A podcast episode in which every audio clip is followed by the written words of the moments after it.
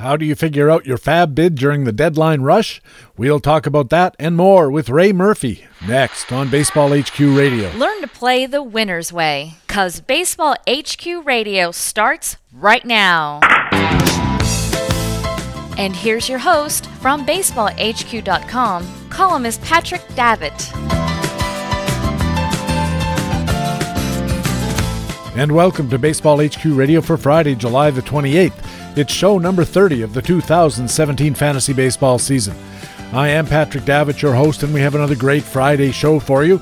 We'll talk with Ray Murphy, co general manager and columnist at BaseballHQ.com, about FAABing at the deadline, dueling emotions in daily fantasy, a Baseball HQ staff poll on player facts and flukes, and a spotlight on Odubel Herrera. We'll also have player news from the National League with Harold Nichols looking at Lucas Duda leaving the Mets, Anthony Swarzak joining the Brewers, Eduardo Nunez leaving the Giants, and more. And from the American League, Jock Thompson looks at Lucas Duda going to Tampa, Anthony Swarzak leaving the White Sox, Eduardo Nunez going to Boston, and more. We'll also have commentaries from the expert analysts at BaseballHQ.com, the best fantasy baseball website in the business. In the Minor League Minute, Baseball HQ minor leagues analyst Rob Gordon has an updated profile of the Mets shortstop prospect Amed Rosario. In our playing time commentary, Baseball HQ analyst Ryan Bloomfield looks at trade deadline effects on San Diego's bullpen and Arizona's batting order. In our frequent flyers comment, analyst Alex Beckey looks at Arizona's second baseman Kevin Medrano and starting pitcher Anthony Banda. In our weekend pitcher matchup segment, Baseball HQ analyst Greg Fishwick looks at James Paxton, Jacob DeGrom, and the other pitchers matching up this weekend. And in Master Notes, I'll be giving you a Baseball HQ pop quiz.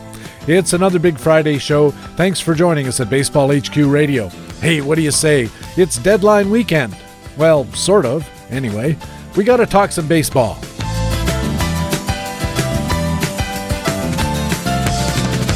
And in the first inning of this Friday edition, our League Watch News reports Jock Thompson is on deck with the American League News, and leading off, it's the National League Report and our old friend Harold Nichols. Nick, welcome back to Baseball HQ Radio. Thank you, Patrick. It's going to be exciting or I guess we should say almost at the trading deadline because there is going to be an issue with the fact that some of the trades will happen on the weekend, but the deadline's actually Monday, so there's a bit of concern amongst uh, fantasy owners, I'm sure, to to try to figure out should they make their move this week on whatever happens, or should they hold off till the actual deadline and see if something better comes along.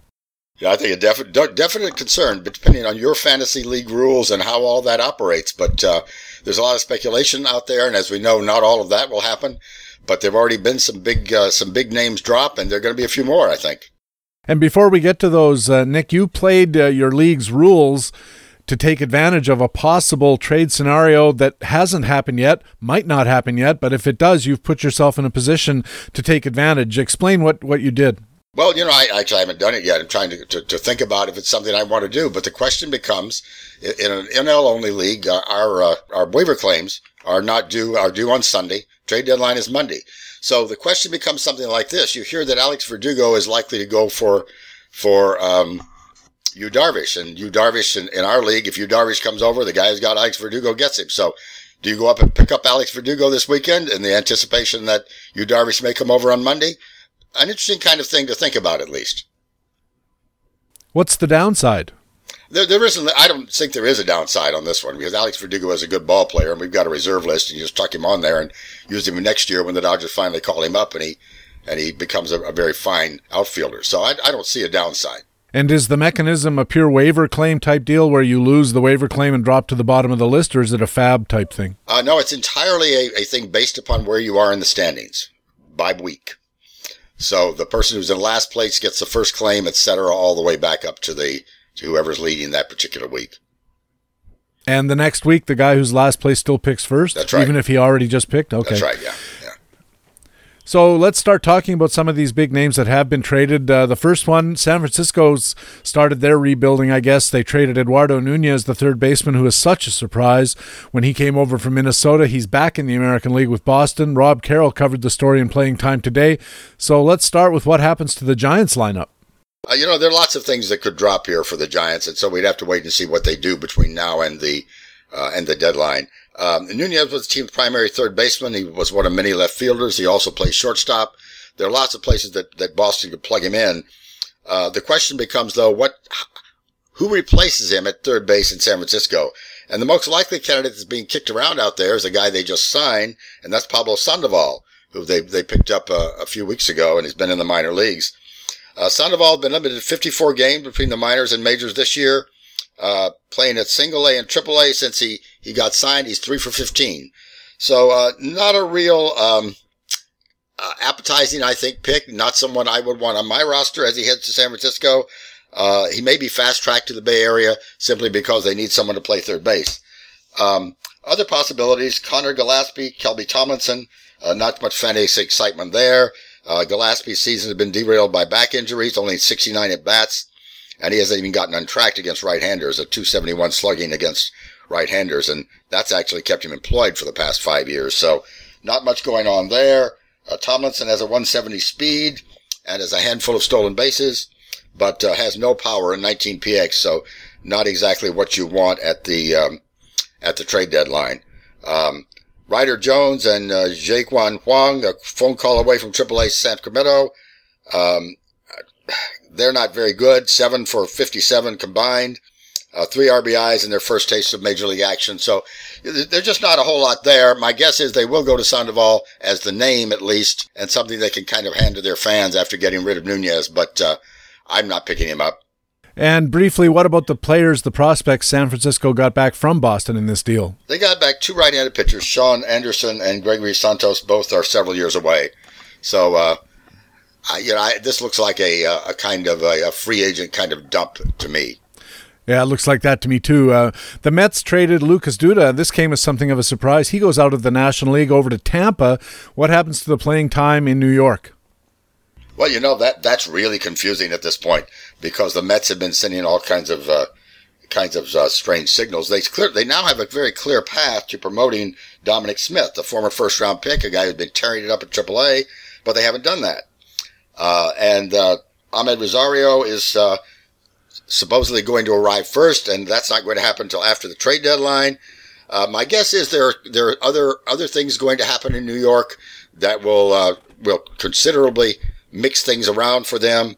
Uh, Jay Bruce played first base on Thursday night, but uh, and he could be an option, but he could also be dealt. So if Jay Bruce doesn't stay at first base, there could be other things happening. Um, the New York Post said the first base will be a committee with uh, Bruce, uh, Wilmer Flores, maybe Neil Walker coming back from the DL. So you think this signifies the start of the big rebuild for the Mets? So what goes on with them getting uh, back Drew Smith? Uh, not a top prospect on most lists, but does have a 97 mile an hour fastball and a power curve. Could be a key bullpen arm in the future. And the, the Mets have done pretty well with pitching, so there may be some ideas of developing Drew Smith here. Not any immediate help, though. Uh, you mentioned Jay Bruce could be dealt before the deadline. I've been reading that myself. I'm sure all of us have. But who else might be on the way out? Rumors are looking at Bruce, at uh, Cabrera, at Curtis Granderson, at Addison Reed. All of those names are popping up.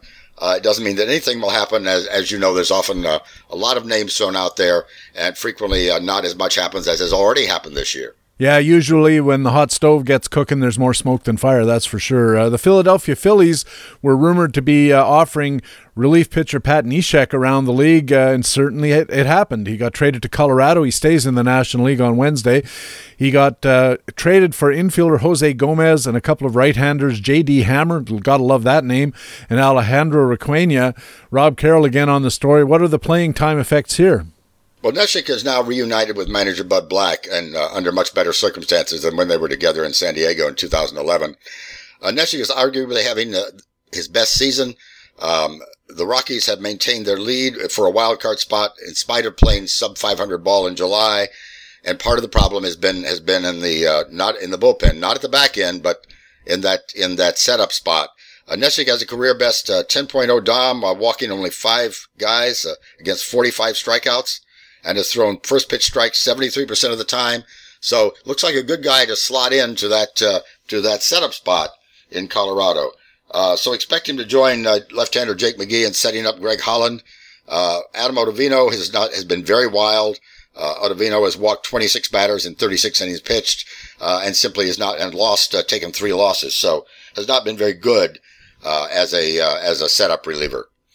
Um, with fewer than 40 innings pitched and uh, fewer innings pitched than appearances and no saves, uh, Neshek's not going to have a huge impact on the fantasy team, but he does have 10 holes and great skills. A 166 BPV, uh, certainly superior to a lot of alternatives who are out there at the moment.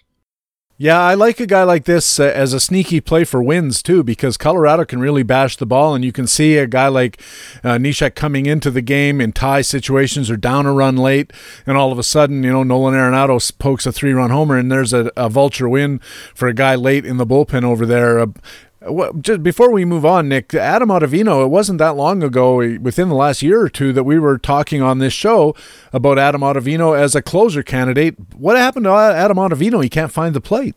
Yeah, you know, you don't, you never know in a situation like this. Is there some kind of an injury that he's hiding? Is uh, there something gone wrong with him in terms of mechanics that the pitching coach can't figure out and can't fix? It's really hard to know. But the fact is, the numbers simply aren't there, and he's not getting the ball over the plate. Uh, and that's certainly not a good thing if you're going to be a setup reliever. Yeah, I, wouldn't be surprised to see him moved into some kind of mop up type role at the rate he's going because Colorado has aspirations to make the playoffs this year, and they're certainly pretty well positioned for that. Yeah, they are. They are indeed. You know, the other thing about in fantasy leagues, though, if I were a Greg Holland owner, I'd be picking up uh, Neshek. Just uh, there, there's enough of an injury history there, and uh, I would uh, would have Neshek as a handcuff. What happens with the Philadelphia Phillies meanwhile? Uh, Joaquin Benoit and Hector Neris move up in the pecking order. Uh, they'll also call up a young pitcher as bullpen help this week, probably as early as Friday. Uh, none of the prospects in that regard are hugely interesting right now. Jose Gomez is a 20 year old shortstop, hit 324 with an 811 OPS in low A. Uh, right hand uh, starting pitcher Alejandro Requena, 20 year old with a 2.85 ERA in 19 starts, 97 strikeouts, 25 walks, but that's 117 innings pitched at low A. Uh, J.D. Hammer, that name that uh, that is so uh, intriguing, 23-year-old hard-throwing right-hand reliever, uh, 2.36 ERA, 65 strikeouts, 14 walks, and 42 innings pitched. But after being promoted to high A, has struggled. So, uh, not a lot of interesting prospects, I think, coming up in Philly at the moment. In Milwaukee, they acquired relief pitcher Anthony Swarzak from the Chicago White Sox. I'll be talking with Jock Thompson about this because Swarzak was being rumored to be standing by to take over the closer role in Chicago. Apparently, that's not going to happen. Tom Kephart covered the trade in playing time today. What's going on with Anthony Swarzak in Milwaukee? Well, what you know, what this means obviously is that um, that uh, low leverage reliever Michael Blazek has lost his roster spot. Um, and Swarzak could easily displace Jacob Barnes as their primary eighth inning setup reliever and the backup closer. So that's what what looks like where Swarzak could be could be uh, slotted in Milwaukee. Uh, he has a higher BPV. Barnes also has a 100 plus BPV. So that's a significant addition to the Milwaukee bullpen where they can kind of uh, mix and match and and uh, read the stats and see who can get whom out. Um, Swarzak's significant ERA advantage, has, despite a similar xERA, is primarily attributable to his having both a higher strand rate, lower home run per nine than Barnes. So he looks better on paper. We would say, in an HQ perspective, skills aren't uh, aren't a whole lot uh, different, but clearly they'll be in the setup mix and likely will get the the bulk of Milwaukee's holds. Actually, uh, Michael Blazek isn't he the guy? He, they gave him a spot start, and he he's the guy that gave up all those home runs in a row to the Nationals. I think he? so. I think he was the one that uh, that that may have uh, that may have signed his ticket right there. Yes, it, it was uh, quite the disaster, and uh, I think it was his first career start, in fact, and maybe his last. maybe his last. They may have decided he's not a starter after that. Yeah, uh, no kidding, and uh, it can't be that uh, helpful for the old confidence as a bullpen pitcher either to to know that a guy can come in and give up four home runs in an inning in any context is bad. Uh, finally, Nick Stephen Nickrand, columnist at BaseballHQ.com, does the starting pitcher buyer's guide and the batting buyer's guide, and in that that batting column, he was looking at surgers and faders, comparing batters from 2016 to 2017 on a skills basis. And some of the names he, that he came up with Tommy La Stella, Aaron Altherr, Jabari Blash. But the name that popped out to me is Washington first baseman and occasional outfielder Adam Lind. Yeah, you know, Adam Lind is one of those guys. I, I do a, I, I've done for the last several years a piece for USA Today on, uh, on, on uh, neglected veterans, and Adam Lind is certainly one of those. It doesn't matter where he is he's always kind of neglected. But, you know, this guy has enjoyed a wonderful bounce back year so far in 2017. OPS has surged from 717 to 944. Uh, that's a, that's a huge surge. He hasn't done it by hacking. His Eye ratio is up from 0.29 to 0.61. So he's seen the ball well. uh, underlying metrics support what he's doing. A 144 hard contact index, a uh, 151 expected uh, power index, 79 BPV. Right now, just a part-time bat, but uh, if uh, if playing time opens up, he's sure not going to hurt you to have on your roster. And if he earns more playing time after the trade deadline, uh, he could really be worth having someone to, to have on your roster. Yeah, I, th- I think so too. Uh, Adam Lind is really having a good year, and he's had good years in the past. He's been a real valuable fantasy asset in certain years in the past. Now, the question about playing time is, Nick, how do we see a path for a guy in Washington to add at bats? Washington certainly is not struggling in the uh, power area as we just talked about, or in producing runs generally. How does Adam Lind find that extra playing time? Are we considering maybe he's going to get traded out of Washington? It doesn't seem likely. That that doesn't seem likely at this point. So I, you know, that's one of those things where uh, it's hard to know exactly what might happen at the trade deadline with someone like Adam Lind. Currently, he's the backup for Ryan Zimmerman at first base. Uh, we know there's an injury history there, uh, so that might be the most likely thing. Is that if something should happen and there could be an injury, uh, outfield looks pretty solid in Washington right at the moment. Uh, Jayson Werth, but there's an injury history there as well. Uh, Michael Taylor, Brian Harper. Uh, so, you know, probably not a, a, immediate path to playing time, but injuries certainly in either the outfield or at first base could lead to Lind getting more and more time in the lineup. And I mentioned that he has been a useful fantasy contributor. In 2013, he was a $20 player, then an $11 player the next year, 19 in 2015.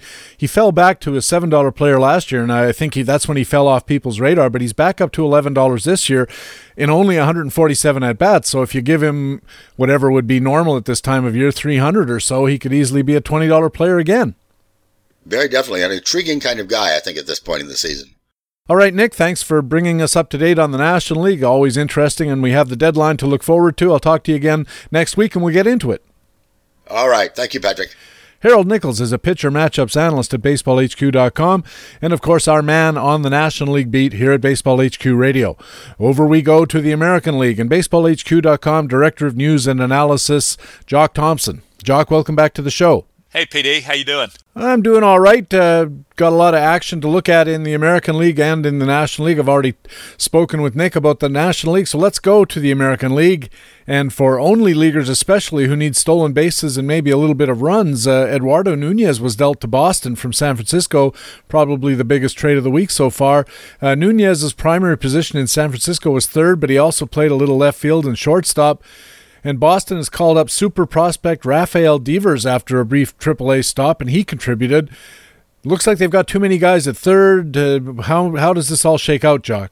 Yeah, this is a nice little deal for Boston, and then, like you mentioned, uh, for AL owners who need stolen bases. Uh, Nunez is coming over. It's it's the end of July. There's a lot of Red Sox players that are banged up, and and yeah, his uh, his primary position has been at third base, and of course that's been a problem area for Boston.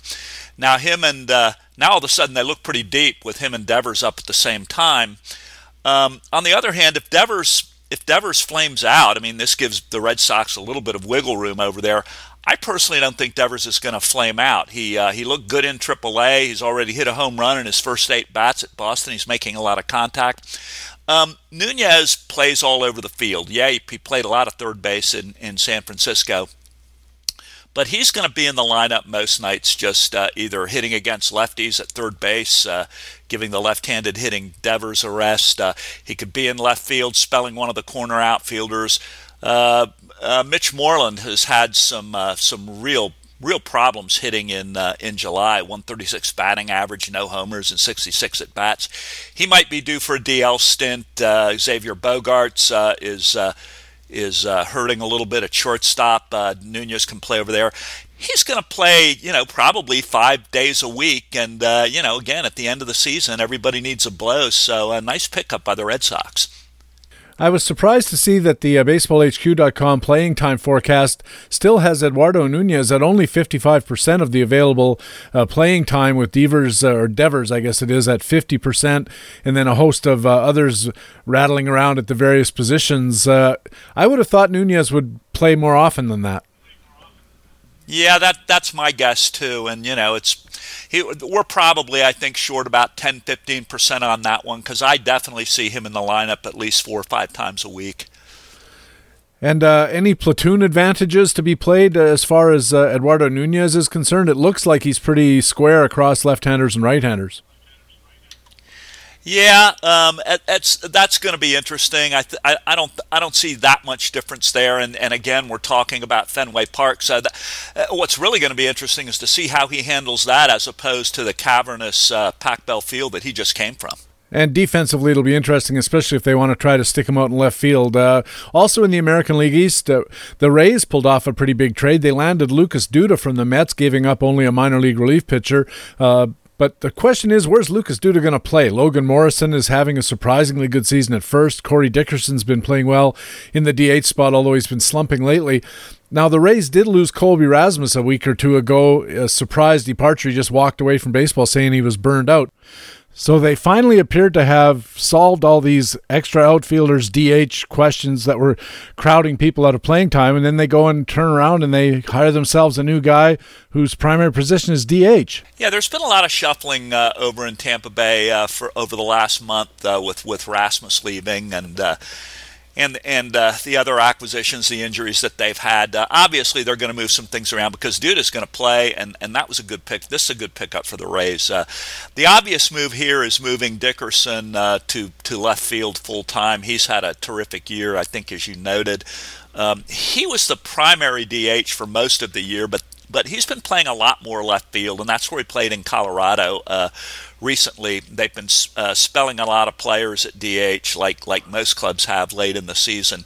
Um, we're projecting uh, Duda now for I think 60% of the playing time at DH, um, and and lately uh, with with uh, Kevin Kiermaier out and of course Rasmus gone, the Rays have been playing a lot of Peter Bourjos and Shane Peterson. So those are the guys that are really going to lose time. Uh, on the other hand, things are going to be different when Kevin Kiermaier uh, returns, and the latest on him is he's going to return around August 9th and 10th. He's supposedly making good progress on his rehab, and that's when you're going to see, I think, speedster Mallex Smith move toward more of a of a bench role. So uh, so his stolen bases could uh, could uh, decline a little bit down the stretch.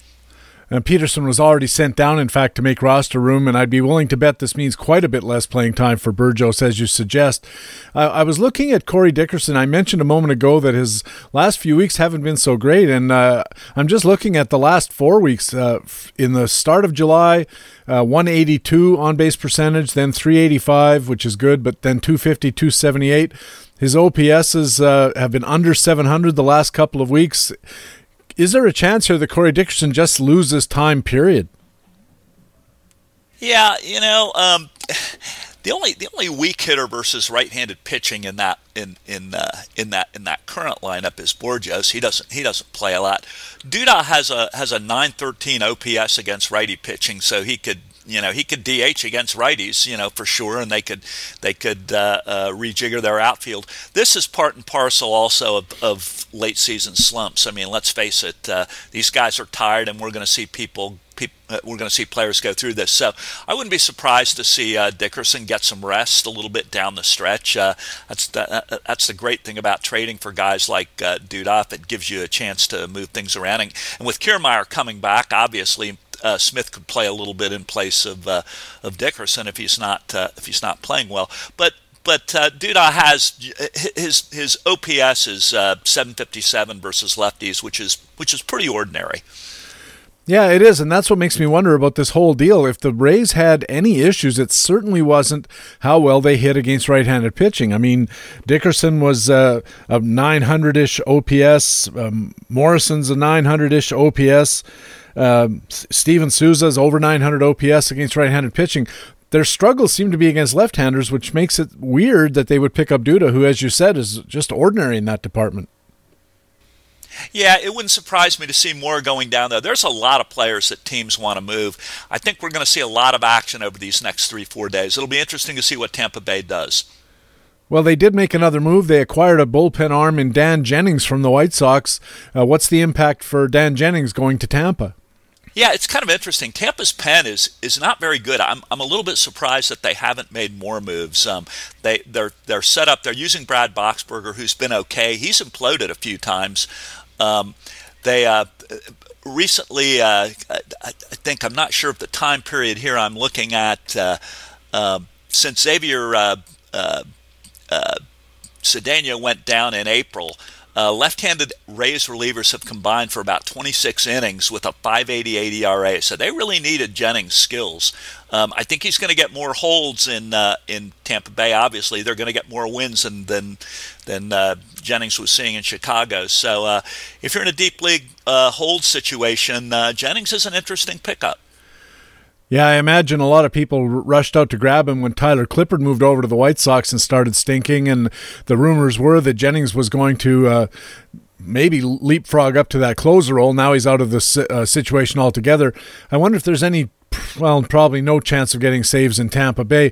Here's the thing about Jennings, uh, Jock, a 365 ERA, a 387 expected ERA. That's not world beating for a relief pitcher, an ERA in the mid threes. Yeah, I'm really more looking at the playing time opportunity, or the I should say the innings the innings opportunity he's going to get in Tampa Bay, which really needs some help uh, setting up uh, uh, Alex Colome. And uh, of course, Tampa's quite a bit better of a team, and therefore, if uh, Jennings slots into that late high leverage relief situation, could be some vulture wins there as well. Uh, now, speaking of Dan Jennings, he's traded out of Chicago, and uh, another guy who looked like he might close for the White Sox, Anthony Swarzak, was also traded out of the league to Milwaukee. Where does this all put the Chicago White Sox bullpen, especially in the late innings? Yeah, we touched on this briefly last week, and uh, the White Sox situation was bad last week. It's now even worse if you're looking for, for saves. Tyler Clippard now, uh, he looks like he might be the favorite initially here in Chicago, but his uh, his uh, 5.26 ERA and a 4.90 expected ERA doesn't exactly make us want to chase him or have a lot of uh, uh, confidence in him. Obviously, anything can happen over the next two months. Uh, Chicago could come up with another name. Who knows? But uh, right now, I would be holding and watching this situation from afar. I would not be chasing Tyler Clippard or any of the White Sox relievers right now. The uh, Baseball HQ playing time splits show Gregory Infante picking up 25% of the available saves. Uh, he hasn't been in the big leagues since 2010, and he was very briefly in the big leagues back then. His ERA for this year's 450. His whip is 154. Then you've got Jake Petricka and Juan Minaya, 5% each of saves you're right. I don't think there's anybody here, including Tyler Clippard, that I really want to spend any FAAB money on or or risk any kind of uh, implosions. Yeah, if you look up and down our team page for the White Sox and the ERAs, uh, or the, the, ERAs and expected ERAs, and uh, I mean, there's a few high strikeout guys, but they sure aren't getting the results, and that's what it's all about. Yeah, most of the guys who strike out a lot of guys also walk a lot of guys, unfortunately. Uh, I'll say this about Gregory Infante this year. He's not walking a lot of uh, guys, uh, as many as he has in the past, but his command ratio is still under two. Boy, none of these guys looks good to me. If I was going to gamble on any of them, I think it might be Petricka. Kansas City made a big deal earlier in the week, picking up three pitchers starter Trevor Cahill, closer Brandon Maurer, and setup man Ryan Buchter, all from the San Diego Padres. Matt Dodge was covering this for playing time today at baseballhq.com. What kind of haul is this for American League only fantasy owners? Well, KC's really surprisingly competitive in the wild card race. They've made a little run lately, and Cahill's an interesting pickup. He's uh, he's going to slot uh, quickly into Nate Karns' vacated spot. Karns is obviously now on the DL with uh, thoracic outlet syndrome and is out for the season. Um, obviously, the, the DH is no plus for Cahill, and Kauffman Stadium shows some scoring inflation, but uh, overall it's surprisingly home run resistant and, and even compares favorably to Petco Park, which has uh, given up a lot more home runs lately. And uh, and Cahill's going to benefit for from better defense in Kansas City. He didn't have a he didn't have particularly great uh, infield play uh, where he was in, in, in San Diego, and his numbers are good. Uh, 3.69 ERA, 3.32 expected ERA. Uh, 10.6 strikeouts. Uh, he was he was getting ground balls. He wasn't giving a lot of, of home runs. Uh, nice pickup for Kansas City. Might be a nice pickup over there for American League only uh, owners looking for a FAAB buy in uh, in the uh, wins race and in the strikeout race uh, could be a real help there. And the decimals aren't going to be too bad either. The projection from Baseball HQ is a 350-ish ERA. The WHIP is going to be a little high at 133 because he does give up a fair amount of base hits, but uh, certainly he could do worse. Now, what about the bullpen pieces in Kansas City? It seems to be going from a somewhat of a shaky situation to much more solid. Yeah, that, that's a little that's a little tougher to project uh, just because they're their stats are so are so different and so so interesting. Brandon Maurer had a 5.58 as the closer for the Padres ERA. Uh, his expected ERA is almost two runs lower, so you would expect him to really do better, a lot better in Kansas City, and particularly with the better defense over there. On the other hand, Buchter, his ERA was 2.97 with a 4.17 expected ERA, so he he could uh, he could regress a little bit, uh, but uh, both of these guys uh, they strike out a lot of hitters. Uh, uh, they they they've got good stuff. it'll be interesting to see how they do in the AL. And I know that uh, some people are concerned about maybe Joakim Soria is going to lose any chance he had of picking up saves. But uh, just on Friday, BaseballHQ.com had a story saying Soria is definitely still going to be in the mix at the end of the bullpen over there. Yeah, it wouldn't surprise me. Again, we're getting late in the season. You're seeing a lot of different names getting saves. Uh, people are getting rests, particularly uh, down the stretch for for uh, uh postseason competitive teams. Uh, I wouldn't be surprised to see Kansas City mix it up a little bit if they're involved in close games and they have to. And uh, and Soria will be there. Yeah, this was Mike Shears in Playing Time Tomorrow. Uh, Playing Time Tomorrow, of course, is the BaseballHQ.com regular feature where uh, analysts look at entire divisions and try to cast ahead to figure out what's going on. Kelvin Herrera has been going through a bit of a slump lately in his skills. Soria has been very solid, so this might be the time to buy low on Joakim Soria. You still might sneak a few saves uh, sometime between now and the end of the season. The Astros, Jock, oh, suddenly being hit with all kinds of position player injuries. They had pitching problems as well. They lost Carlos Correa. We talked about that. Uh, we talked very enthusiastically last week about third baseman Colin Moran. I went out and FAABed him on the basis of what we decided. Uh, he looked terrific as advertised in the early going, but in just his seventh at bat, he fouled a ball off his face, producing a fracture and a concussion and a DL stint that's going to probably keep him out until September. You covered all of this for playing time today. What's going to happen, first of all, with third baseman Colin Moran? Yeah, that was really irritating for me as well. I had actually picked up Moran on uh, on two free agent days in both keeper leagues I was in about two weeks before his call up, and he was he was three for six uh, over before before the injury. He'd hit a home run. He was really looking good. Uh, um, he's uh, it looks like he has a concussion. He has a cheek fracture. He's not experienced any vision issues, which is good. Uh, and the last I checked, no determination had been made as to whether he was going to need surgery. But he's probably going to be out for most of August. This was a pretty nasty uh, injury. It, it, looks like his uh, his opportunity is up in smoke right now. So um, we'll have to wait and see. But yeah, it hurt a lot of us uh, uh, the injury to Colin Moran. Shortly after Moran got hurt, George Springer strained a quad. He hasn't played since Tuesday. Alex Bregman opted out of a game with some kind of uh, injury problem. What are the Astros doing, especially around uh, their batting order and the uh, replacements for these star level players? Well, at least for now, uh, neither of these guys have gone on the DL, and uh, and the Astros lineup uh, hasn't looked like it's missed much of a beat. Uh, they call up Tyler White, which who's an interesting guy. I don't know if you remember White, but last year he uh, he was the starting first baseman at the beginning of the year. He was considered a plate skills, minimal power guy who might be able to hit 290 or so, uh, but with not a lot of home runs. Um, he's a first baseman, third baseman by trade, but he's played all over the infield this season uh, in the minors in, at uh, AAA Fresno. He every position at least 10 times in an effort to improve his versatility.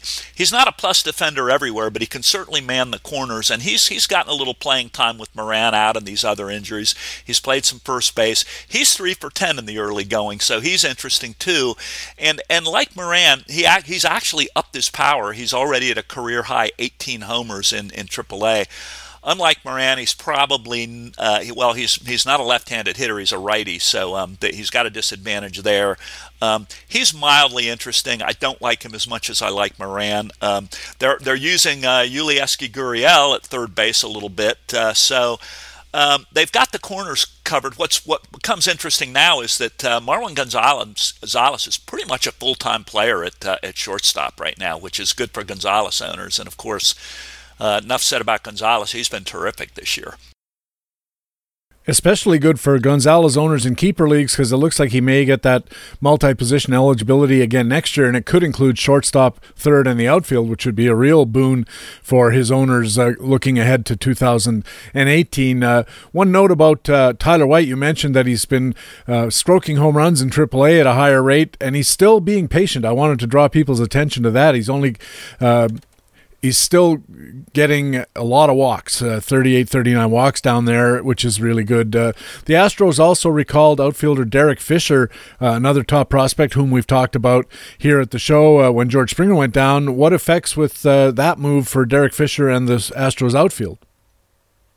Yeah, I, I, really like Fisher, and, and I think of all these injuries, I think Springer's the one that actually could land on the on the deal.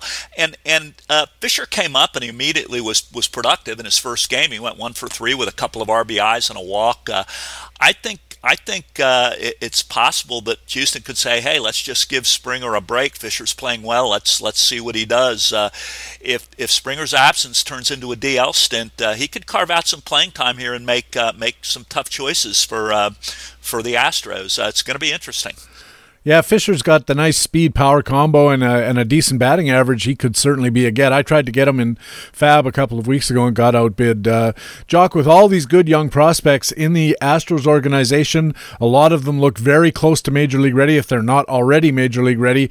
They have chips to deal. Uh, how likely do you think it is that the Astros may still make more trades to get ready for the stretch and especially for the playoffs?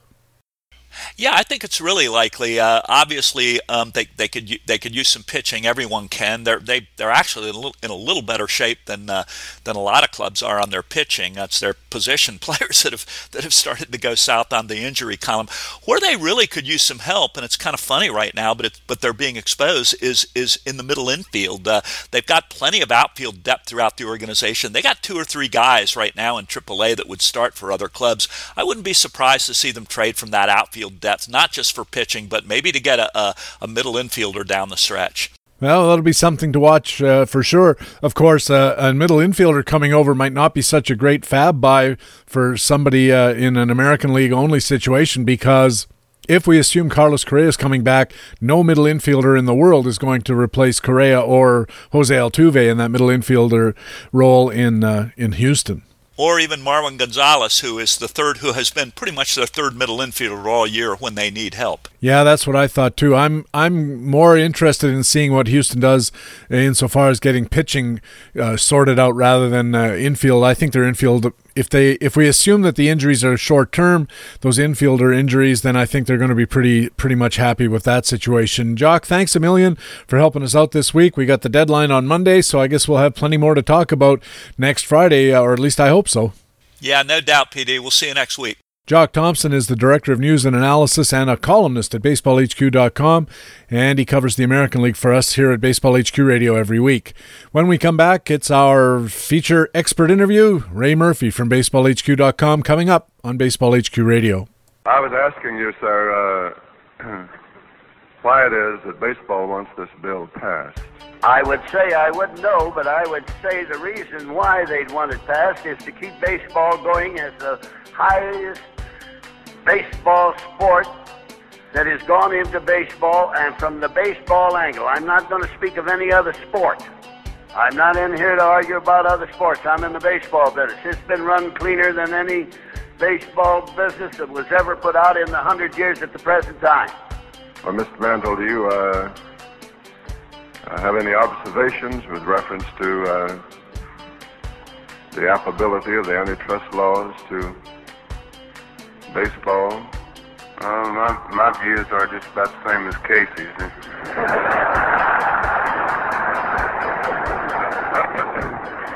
Baseball HQ Radio.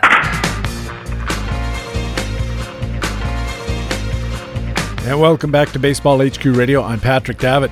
Now it's time for our feature expert interview, and it's my pleasure to be joined by Ray Murphy, the co general manager and a columnist at baseballhq.com.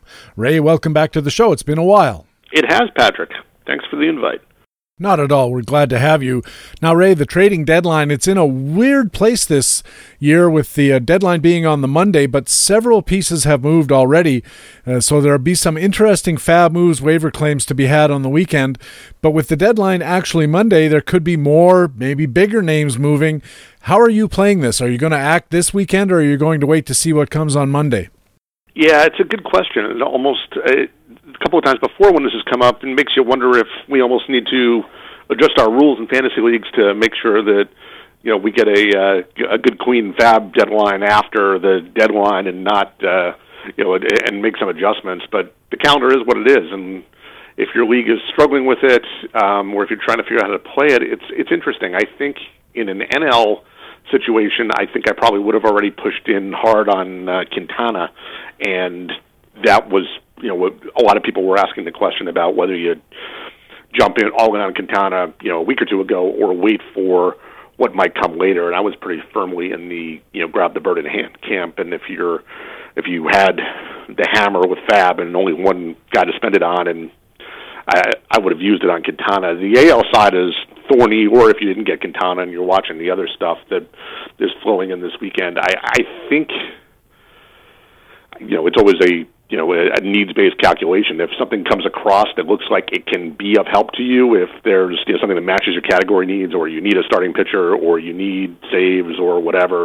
and you're tr- struggling with choosing a second tier guy who can meet those needs, I'd probably jump on that rather than wait for the, what comes on Monday. You know, sometimes on the deadline, the you know the last pieces to move are the bigger ones, and in this case, I'm not so sure what the guy I'd be waiting for is. There's obviously a lot of buzz about on the pitching front, Verlander and Darvish, uh, but you know Darvish hasn't looked that good lately, and there's some some thought that Verlander won't move till after the deadline because his contract is such that you know that an August waiver deal could happen with him. So I'm generally more of a take the bird in hand guy if you can find a decent fit and not let the you know the perfect get in the way of the good. So I I, I would probably be acting pretty decisively on Sunday if there was something that appealed to me. Of course, for the most part, this only applies to whoever's got the hammer in the league. If you're if you're ninth best uh, FAAB total, it probably is a moot point because you're not going to win any of them in any case. But uh, I like your uh, positioning on the bird in the hand situation, not only because uh, of the reason that somebody else may may not come along, but also you get the extra week, and that uh, in the case of a pitcher, that's a couple of starts. In the case of a hitter, it could be what 50, uh, 40, 50 at well, not 40, 50, 35 at bats, 30 to 35 at bats, but that can be a huge difference in a tight race. Yeah, in terms of percentage of the season left, I mean, we're down to what nine weeks or something like that, eight after the deadline. So you're talking about you know 15% additional impact or something like that. That matters and you're right about the uh, you know you say you know this really only matters for the guy who has the hammer, but you know that that's not exactly true in the sense that if you're second second or third in line behind the guy who has the hammer and you're not sure how he's going to play it, you sort of got to play play out some contingencies based on whether that guy jumps in or that guy decides to wait for the bigger the bigger fish on Monday that might or might not come. He might leave the door open for you to uh, gobble up some other guys while he waits uh, while he waits for something else to fall out of the sky. Another aspect of Fabre that comes along is this whole idea of gaming the amount you need to bid. I'm in second spot in my American League tout, and the guy in front of me, I don't think is going to want to bid on Eduardo Nunez. I do want to bid on Nunez. So do I bid $1 more than the guy next behind me, or do I need to worry a little bit that the guy in first place might bid $2 more to try to game the system? Oh, to some extent, I think you can. You know, if you've got a read on the guy in front of you that you know you, you expect him to not be interested, then you know I, I don't think you uh, you know split your bets. I think you you know trust that read and worry about taking you know play, bidding enough to get the guy away from the people who you think are also bidding on him. And if somebody who didn't bid on him, or somebody who you didn't expect to bid on him gets him, then you know, maybe you evaluated him not needing not needing Nunez because you know he didn't need stolen bases or whatever. So that might mean that he picked him up as a trade piece, and maybe you can go get him that way. So, you know, if you've got you know a good read on somebody that they're not in the picture, then you know inevitably in these things you kind of can't under uh, can't plan for all contingencies. So I, I I tend to spend my cycles trying to plan for the ones that are reasonably likely to happen. And uh, you mentioned the idea of bird in the hand versus two in the bush kind of thing. Does that mean that you're a more aggressive FAAB spender early in the season rather than hoarding for the uh, deadline deal? I am. I think I'm pretty balanced about it. The thing I, my general rule in FAAB is I very rarely push all in. You know, in some number of weeks in the given year, in the year, there are going to be you know, a, you know the apple apple of the week or the you know the flavor of the month, the guy who you know falls out of the sky and draws uh, you know, in a thousand dollar league, FAAB league, he'd draw a triple digit bid, or he'll draw draw out a. You know, it'll take twenty five dollars to win him out of a hundred, something like that. I'm almost never in on those guys. I just feel like the you know, unless I have a clear need and there's like a, a new closer who's got great skills or something like that. Um, I generally shy away from those guys, and I kind of you know shop in the bargain bin or you know tweaking around the edges in FAAB. So as a result, you know, I may not have the hammer at the deadline, but I usually have enough at the deadline to get something, and then I actually really like having one of the bigger FAAB balances after the deadline in August and September because you know you get a nice infusion of new talent there, and you know some people, you know, some people stop paying attention or aren't as much up on the prospects or the playing time situations. And I really feel like if you you know if you grind all year with that and, and hold yourself some money for August and September, even though to your earlier point there's less in, time for those guys to make an impact, I feel like you can find some real nuggets there that can make a difference in the end game. Another aspect of valuations, and we had a story at baseballhq.com a year or two ago about this, I do believe, and and that is understanding the scale of your FAAB. Uh, the story, as I recall it, said that in a thousand dollar league, a guy will usually go for more than in a hundred dollar league if you scale the two. So a twenty five dollar guy in a hundred dollar league will go for you know three hundred in a in a uh, thousand dollar league because three hundred seems like less of a chunk out of a thousand than twenty five is out of a hundred. And there's something to that. In fact, it's true because you still have seven hundred units left, whereas you only have seventy five the other way. So. Uh, typically uh, leagues are either 100 or 1000 have you found that it affects your bidding or do you scale that in to your considerations somehow?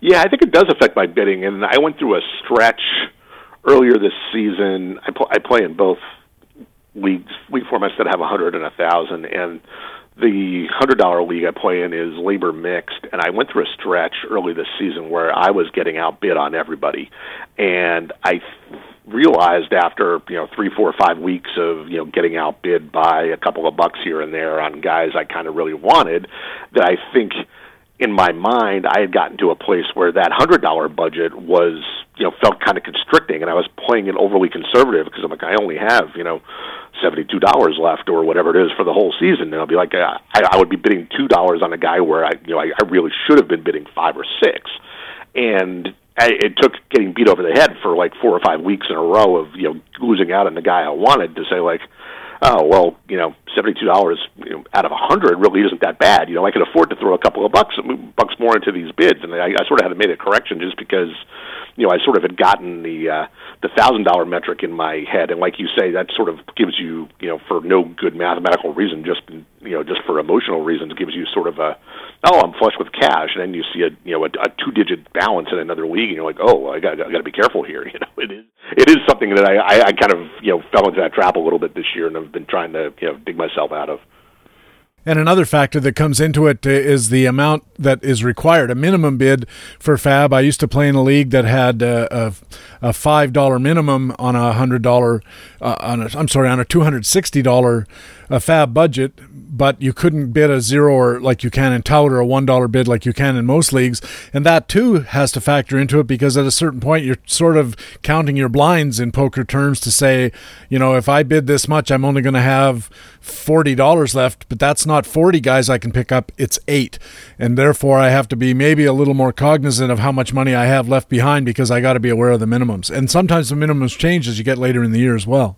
Yeah, that's exactly right. And you know, tout is funny. As uh, I wonder what your experience with this is, but in uh, you know, since tout's gone to the thousand dollar budget in the last uh, year or two, you know, tout also uh, allows for zero dollar bids, but zero dollar bids are you know all but irrelevant in a thousand dollar league because you know almost you know, nobody actually runs out of money. You can save you know eight bucks out of your thousand and be able to one dollar bids instead of zero dollar bids. Meanwhile, in my in my hundred dollar league in LABR, it doesn't allow zero dollar bids. So to, that's when you get into the you know the blind counting and trying to figure out you know how many weeks there are left, and I want to make sure I have a couple of bucks left for every week or whatever. But um, it's uh, it, it's surprising how much design of a FAAB system, you know, things like that, you know, whether or not you allow a zero dollar bid, what your max bid is, what your minimum bid is, what your overall budget is, you know, really has more of an effect on strategy than you might think. And it's really for, as you were saying, sort of non concrete emotional reasons. It shouldn't be that different, but it really does. You know, those subtle changes really add up, add up to a very different dynamic sometimes. And I guess the bottom line is uh, this is something that has been uh, baseballhq.com mantra over the years since I started 25 years ago working for the site and before that even reading it. And that is know the rules of your league and think about how they function. Yeah, for sure. And you know, it, when the, and when the rules change, or when you run into these dynamics like you and I are talking about, where people play in multiple leagues that have different rules, you know, just being up, you know, when it's Sunday night and you're making your FAAB and bids, just reminding yourself, hey, which website you're on and which league you're in, and thinking through the, you know, the, the proper implications of what the rule set is, is, uh, you know, t- taking two or three minutes to process that might be the difference between winning and losing a bid when somebody else is just flying through the site and spraying bids around and not remembering the, you know, the, the nitty gritty details. And if you had $500 of real money coming out of your wallet and we were going to force you to put it down on some player who's not yet traded, but who's going to be traded by the deadline, who would it be? To me, it's Yonder Alonso. He's got to go. We you know we know Oakland wants to move him. Somebody, you know, there are enough places where you know an additional bat, even if it's not a you know a clear upgrade, someone's going to add him. I, I wouldn't be surprised to see him end up in Boston. Not that he's all that different from Mitch Moreland, but Moreland has cooled off and is banged up a little bit, and Alonso has been hotter lately. So something like that makes sense to me. Obviously, that scenario is not a league crossover scenario, so it doesn't get into any of the FAAB stuff we're talking about. But that's uh, that's one target who I think has to drop sometime soon. It is an interesting point that you make because that would not be a league crossing trade, and therefore it seems like it's less impactful. But again, you have to look at the situation. He would be going from a pretty bad offensive team to a really good offensive team. Even if a guy's staying in the league, of course, if you own him, that's a big help to you. But if if you're uh, um, for whatever reason, a, a, free agent moves from one team to another, you have to take a look at that and say, is this guy going to get more playing time? Is the roster better? Is he going to score more runs? Is the park better? There are a lot of factors to consider, even in an intra league move. Yeah, and then there are there then there are the ripple effects. You know, I always like to write a column, you know, a day or two after the trade deadline that talks about the, you know, the implications or the cascades. You know, we do a lot of that in playing time today, but sometimes you get into a, some more speculative situations about the, you know, the teams who have. Uh, made trades, what they're going to do. You know, the, the sellers, like what would Oakland do at first base after they trade Alonso? We had a discussion in our forums about that earlier this week, and we were trying to figure out the relative merits of, uh, you know, Matt Olson versus would they put Ryon Healy at first base and pull Davis into DH and give some of the young outfielders more time. You know, the, the way those ripple out and you know, what organizational priorities are for the last two months, sort of post deadline. You know, there, there there end up being some different ways things could play out, and sometimes you can find. Uh, find an angle that didn't uh, didn't necessarily pop up when people do their sort of instant reaction right after the trades. And one other thing I, I would point out is if you think Yonder Alonso is going to be traded, uh, take a look, uh, considering that they're probably going to get prospects back and they may not be that good of prospects. Look in the organization and see is there somebody who might benefit by being called up, somebody having a good season, for example. There's lots of ways to play the trade market beyond just waiting for Giancarlo Stanton to get traded to the Yankees. Yeah, for sure. There's you know, it, the, the trade deadline is easy if you have the most FAAB in your league, and Giancarlo Stanton gets traded to the Yankees. There's, uh, you know, a monkey can ma- can master that transaction, but you know, the places where we, you know, earn our stripes and you know gain an edge on our competitors is, you know, finding which of the uh, the lesser moves ha- has an impact on somebody that you can go pick up, or you know changes a playing time calculus or a ballpark factor like you're talking about to make somebody more valuable than it really appears. And you know, pushing the I, I'm a big believer that pushing all the little edges is how you win your league, not by having Giancarlo Stanton fall in your lap. If that happens, congratulations. But you know, I'm going to tip my cap to you more uh, more forcefully at the end of the season if you win because you made a lot of great little moves and you just you know happen to hit the lottery one day. Before we leave this topic, I talked earlier with uh, Jock Thompson about the uh, Kansas City San Diego trade, and I'm curious what you think of Trevor Cahill as a Royal. You know, I was I own Cahill in a bunch of leagues, and you know, before he went on the DL in the beginning of June or whatever it was, he he really looked like he was sharp. Um, so when I was actually before the trade this week, when I was just trying to figure out my lineups in some leagues, um, you know, he had he was supposed to have a home start for the Padres against the Mets, and overall, in you know four or five starts since coming back off the DL. He has not looked as good overall, but he did have one really good home start at Petco that you know he so he really seemed like he was thriving in Petco. So on the one hand, I'm disappointed to see him leave Petco at all. On the other hand, he's going to a better team context because any team context is better than San Diego. And you know, Kansas City is still a pretty good place to pitch on its own. So as a Cahill owner, you know that could have turned out much worse. He could have ended up in you know pick a contender who's got a bad ballpark. He could he could, he could have ended up in Boston. He could have ended up with the Yankees. There are places where that would have gone poorly, but uh, Kansas City seems like you know of a bunch of different options. It's uh, you know one of the better ones. You're listening to Baseball HQ Radio. Patrick Davitt with Ray Murphy, co-general manager and columnist at baseballhq.com. And Ray, in your general manager's office column just before the break, you ran a poll of the Baseball HQ staff about various players, facts and flukes, and other topics. Uh, let's start with the big picture. Anything really surprise you? Yeah, there were. Um, that was a fun one. It's always nice to uh, you know we we sort of design these polls a couple times a year to try to do the uh, get the wisdom of the crowd thing and figure that you know all you know thirty or however 30, 40, however many people respond to the poll from our staff can provide more uh, collective wisdom than you know me or Brent uh, writing on our own. So that's a uh, that's sort of the motivation behind it, and we get some. Uh, we always get some interesting results. There's some cool things in there. You know, we, uh, we sort of have a sort of a template we use where we ask questions about you know hot starters who are going to sustain their performance and cold starters who aren't, and you know bullpens and all sorts of fun stuff like that. Uh, so it's you know we only ask you know 20 or 25 questions, but there's always a uh, m- list of uh, interesting things that come out of it. The thing that I was surprised at, and maybe since I wrote the questions, um, I, I, I put some self-selecting bias in there. Is we asked people like, you know, what which good good first halves do you believe in, and you know, almost all of them, our staff expressed some, you know, some good amount of confidence in things. Were, hot starts going to continue for people like Mike Moustakas and Logan Morrison, and some people who you know we didn't necessarily think that much of in the beginning of the season, but clearly in you know two and a half months, our opinions have changed significantly. And you know, on the one hand, that might be just recency bias at work, but you know, a lot of times when you go when you look at the metrics, you know, there, there is good reason for this stuff. These guys are reinventing themselves, and I don't know how much of this is just you know we can get into. You've talked on the show before about the juice ball and all these sorts of things.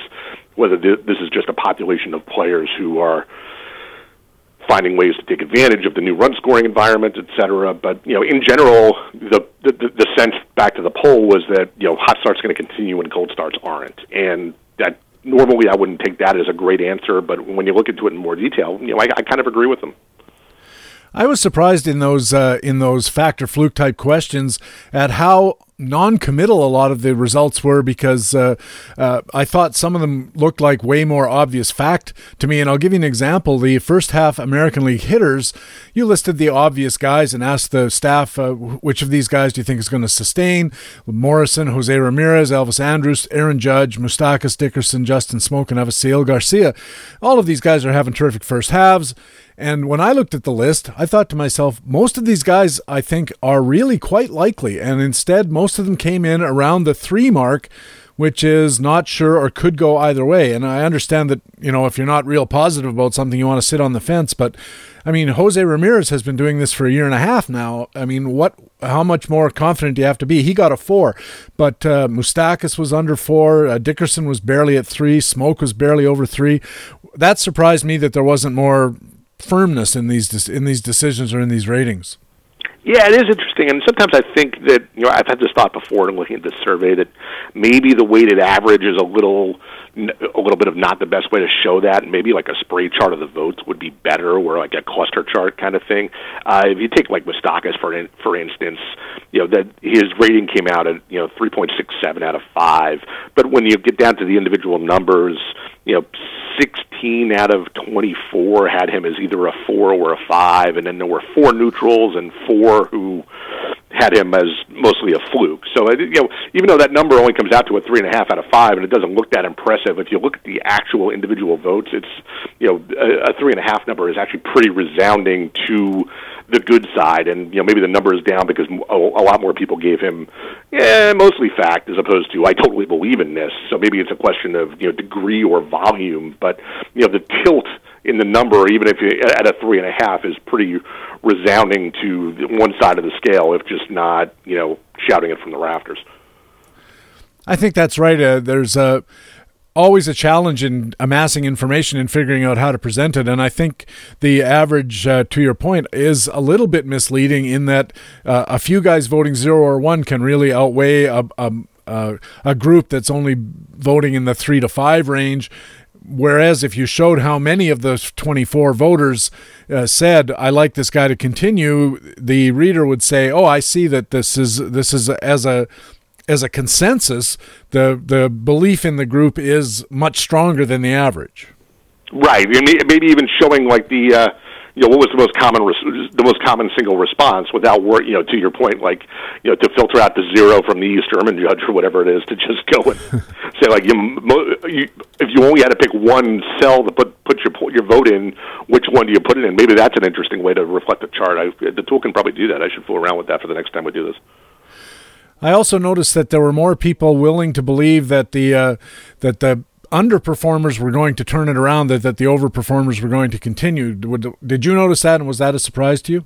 I did notice that, and I was kind of wondering about the uh, you know the theory or the psychology behind that. Whether um, there's you know even if you own a guy who's doing well, that you could be like, yeah, he's done. You know, Alex Wood has been brilliant this year, and I own Alex Wood in a bunch of leagues. So I really think Alex Wood is going to, you know, keep hanging a sub two ERA in the second half. You know, even as a you know excited Wood owner, I can, you know, I can look at that and say, no, he's, you know, that he's a little out over his skis. I certainly don't expect this to continue at this rate. I hope he keeps helping me, but you know, let's be real here. He's not Clayton Kershaw. On the other hand, if you own a slow starter who has, you know burned you for the first half, but you still own him, then you probably still own him because you think he's going to come around. And coming around doesn't mean he's going to get back to, you know, have have a bonkers second half that wipes out the slow start altogether and meets his projection. But even a half season of value like you were expecting when you acquired the guy, you know, you can probably talk yourself into that happening in the second half, especially if it's a guy you still own. So maybe that's maybe that's part of the calculus there. I don't know. Question number eleven asked, and this remember this was right at the All Star break, so it's a few weeks ago now. How will Boston address the third base situation? And the three choices were: they'll make a deadline deal, they'll call up uh, Devers and, and let him play, or they'll just keep mixing and matching as they were. And like something like ninety five percent said make a deadline deal or call up Devers, and in fact both things happened. So that was a really good get. Had an all above all of the above there, yeah.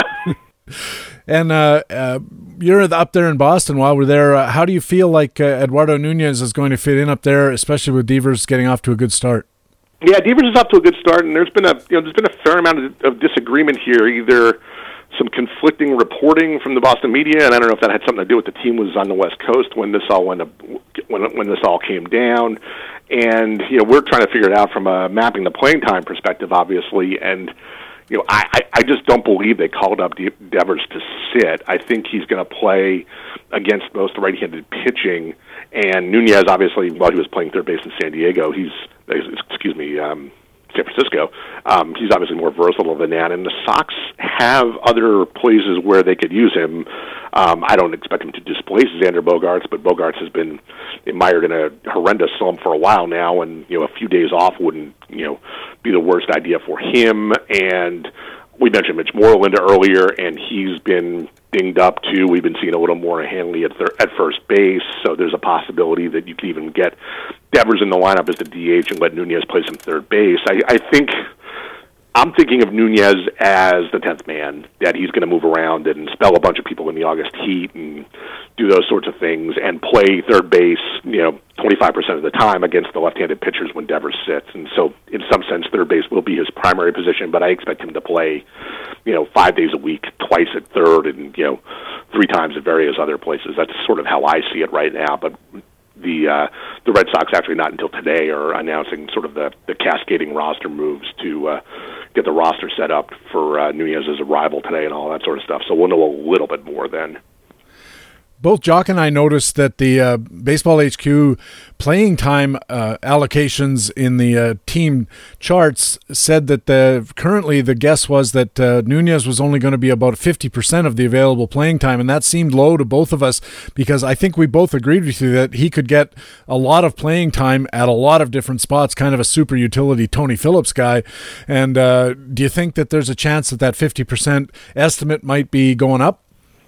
Yeah, I think there probably is. I, w- I was working uh, since I'm local, I was working with Matt Dodge, who handles our AL East playing time allocations yesterday on this, and then and the 50% is sort of a hedge right now. Like I said, the uh, Red Sox haven't announced exactly what the corresponding moves are. I wouldn't be surprised if there's a uh, something we weren't totally expecting there. Uh, certainly, Marrero is probably going to be one of the guys moved out, but I wouldn't be surprised if there's a, a Moreland DL stint or probably not a Bogaerts DL stint, but some other way, some other move we're not seeing that unblocks some playing time for Nunez for the short term. And, and you know how it is once you get to into August here after the deadline next week, then you know you, uh, one DL stint, two DL stints get get you through August, and then you get to expanded rosters in September when you can do a lot of different things. So, you know, the other way you can get playing time is you know Nunez, of course, uh, you know just because he doesn't start somewhere doesn't mean he's not going to play, and you know the Red Sox could use a pinch runner for a couple of guys, and uh, there's some. Uh, opportunities to work him the games where he doesn't start too. So yeah, 50% might be a little bit low, but uh, it was hard to get higher than 50% until we saw what the corresponding roster moves are, which we're gonna we're gonna get later today. So we'll be uh,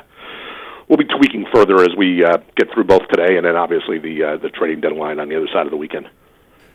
And I know you haven't done any of that calculations or deep thinking uh, or talking with Matt possibly, but just as a Boston fan and as a guy who's been around this game for a long time, what do you think the ceiling is on Eduardo Nunez for a percentage of playing time for the rest of the season?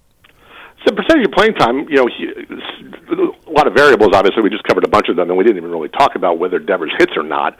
Which you know, he, he hit a home run earlier this week in Seattle, and seems to be off to a good start. But you know, we can remember the uh, similar experiment last year with Yoan Moncada that did not go well. I mean, it could be that Devers comes home for a ten-game homestand and goes, you know, two for forty, and you know, the the answer has presented itself at that point, and Devers gets sent sent back down until September, and Nunez takes over third base. So, I mean, the ceiling is probably, you know, a darn near everyday player, an eighty percent playing time allocation kind of guy.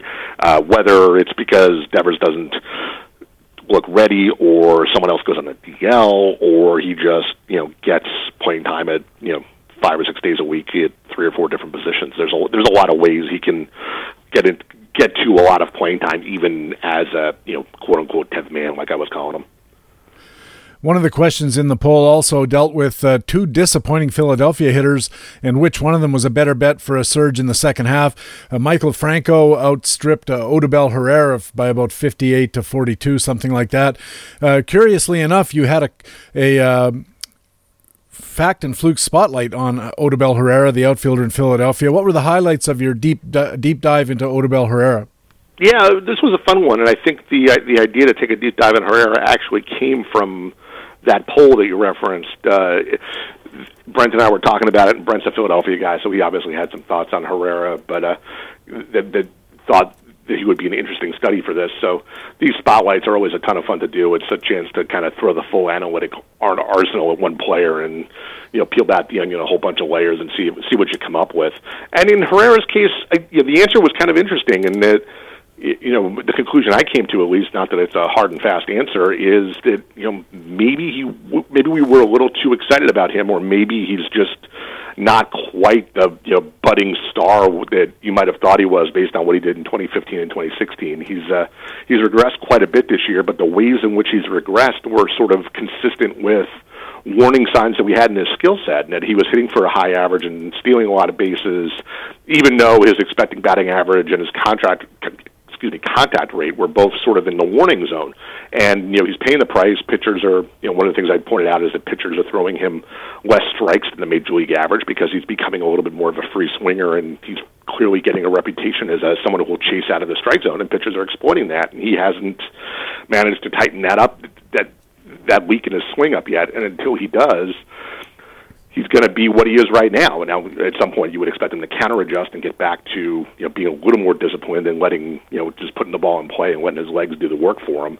But you know that that's you know th- there were some points in the past you know looking at half season splits where it looked like he was developing a you know even a little bit of power and patience to go with that speed and it looked like there might be a you know a budding five category you know almost fantasy superstar kind of le- le- kind of level, you know, attainable for him. And basically, it, my conclusion was to throw a bucket of cold water on that idea and say, you know, his sort of ceiling or best case at this point is getting back to the, you know, table setter, 290, 30 stolen bases kind of mode with a handful of homers, which is better than what we're seeing right now, but still maybe not what you thought it was going to be a year ago at this time. Before we talk more about Odubel Herrera in detail, and there's a lot uh, of interesting stuff in these deep dives, as you mentioned, in these facts and fluke spotlights. I like doing them and I like reading them. And one of the things I'd like to, to bring up for the benefit of listeners is this idea of arbitrary endpoints. So you had a section uh, called A Tale of Five Halves, where you looked at uh, Odubel Herrera's performance from the first half of 2015, second half, first half of 16, second half, and then this year so far up to the break. And uh, there are patterns to be seen in there, that's for sure. But you note that these endpoints are arbitrary. And explain, first of all, what you mean by that. And second of all, why it matters so much to how we think about uh, performance analysis. Yeah, so, you know, it's kind of a sort of a basic of, you know, any statistical analysis is that, you know, endpoints arbitrary, and you know any study you do where you, when you where you have the luxury of picking a starting point and an ending ending point may affect the conclusions you come up with. And in terms of baseball, you know, sort of one of the things we think about is that rather than saying this guy, you'll see your TV broadcast all the time saying like this guy is you know second in the league in walks from May second to June fourteenth, and it's like, well, hey, that's great, but whatever. um, you see that kind of stuff. I see it a lot in the ballpark at Fenway. The Red Sox, for some reason, do this kind of thing on a sc- scoreboard all the time, and it drives me batty. Anyway, that's a side side note. But um, you know, sort of the standard for analysis, and you know, we're as guilty of this as anybody at Baseball HQ. Is you know the way to counteract arbitrary endpoints is to look at you know full seasons as your sort of preferred method of study, um, your, your your preferred uh, time slice, and but at some point, you know, even those are arbitrary, and that's why I went into this sort of five halves analysis because, uh, you know, sort of the initial take I did on Herrera showed his skills against, you know, just against the three full seasons, 2015, 2016, and now 2017 to date. Uh, but if you slice those three seasons into five half seasons, you sort of get a very different picture of you know what the shape of his what it looks like skills growth is in the full season. You can really see that it's like a you know it's a spike in a half season that then you know evaporated as quickly as it came. So if you're trying to figure out what's a you know what's a trend line, what's a skill he's established, what's something that you know is showing a growth, and or what one in another area is a random spike, then you know moving around the endpoints is a way to uh, you know sort of uh, you know, all, all, all of these endpoints are arbitrary, but the more you look at them, you, you sort of get to see different shapes in the curve. And when you looked at it, it, it looked like his first halves tended to be poor and his second halves tended to be a little better. And it still seems subject to a to the problem of arbitrary endpoints in that you're saying, okay, instead of April 1st to you know September 30th, we're going to say it's from July 1st to to uh, June 30th, they're still arbitrary endpoints, though. They are, and the thing that I was really trying to get at with those half-season analyses is if you're trying to compare what he's done this year to what he did in 2015 and 2016 when he was a much more valuable player to us in the fantasy world. Basically, the thing I was highlighting was that he really wasn't that good in the second half of last year either. So we're at the point where you know, we're now going on more than a full calendar year where he's sort of established a new level of performance, and that full level, that new level of performance is quite different and a lot less exciting than it was for the, the previous calendar year, that sort of July 2015 to July 2016. And they are, while they are arbitrary endpoints, we also know that there are, you know, as, as you frequently talk about uh, Todd and you know other guests on the show, there are points at w- you know at which these metrics tend to stabilize, and the different different metrics stabilize at different rates. But you know when you get to north of a full calendar year and something like a combined, I'm looking at it right now, you know 650 at bats in you know since July 1st of last year. You know, it's hard to call any data point in that set as a total fluke. I mean, you might have questions about the sample size, or some numbers might still be stabilizing, but that's a that's a denominator that you kind of have to take seriously at least. I remember doing a story years ago, and this is, I think, even before uh, Facts and Fluke Spotlight, but I looked at Derek Jeter in a research piece about when batting average stabilizes just to make the point about arbitrary endpoints. And I, I made it up as a visual thing with uh, three or four graph lines uh, showing the career level, which stabilized and stayed very, very steady at around 305 for a batting average over his career. It dropped off a little bit at the end. But then as you shortened it down, of course, you'd expect to see more volatility, and indeed you did. If you said, okay, here's here's 10 weeks at a time, there's quite a bit of volatility. Five weeks at a time, there's more volatility still.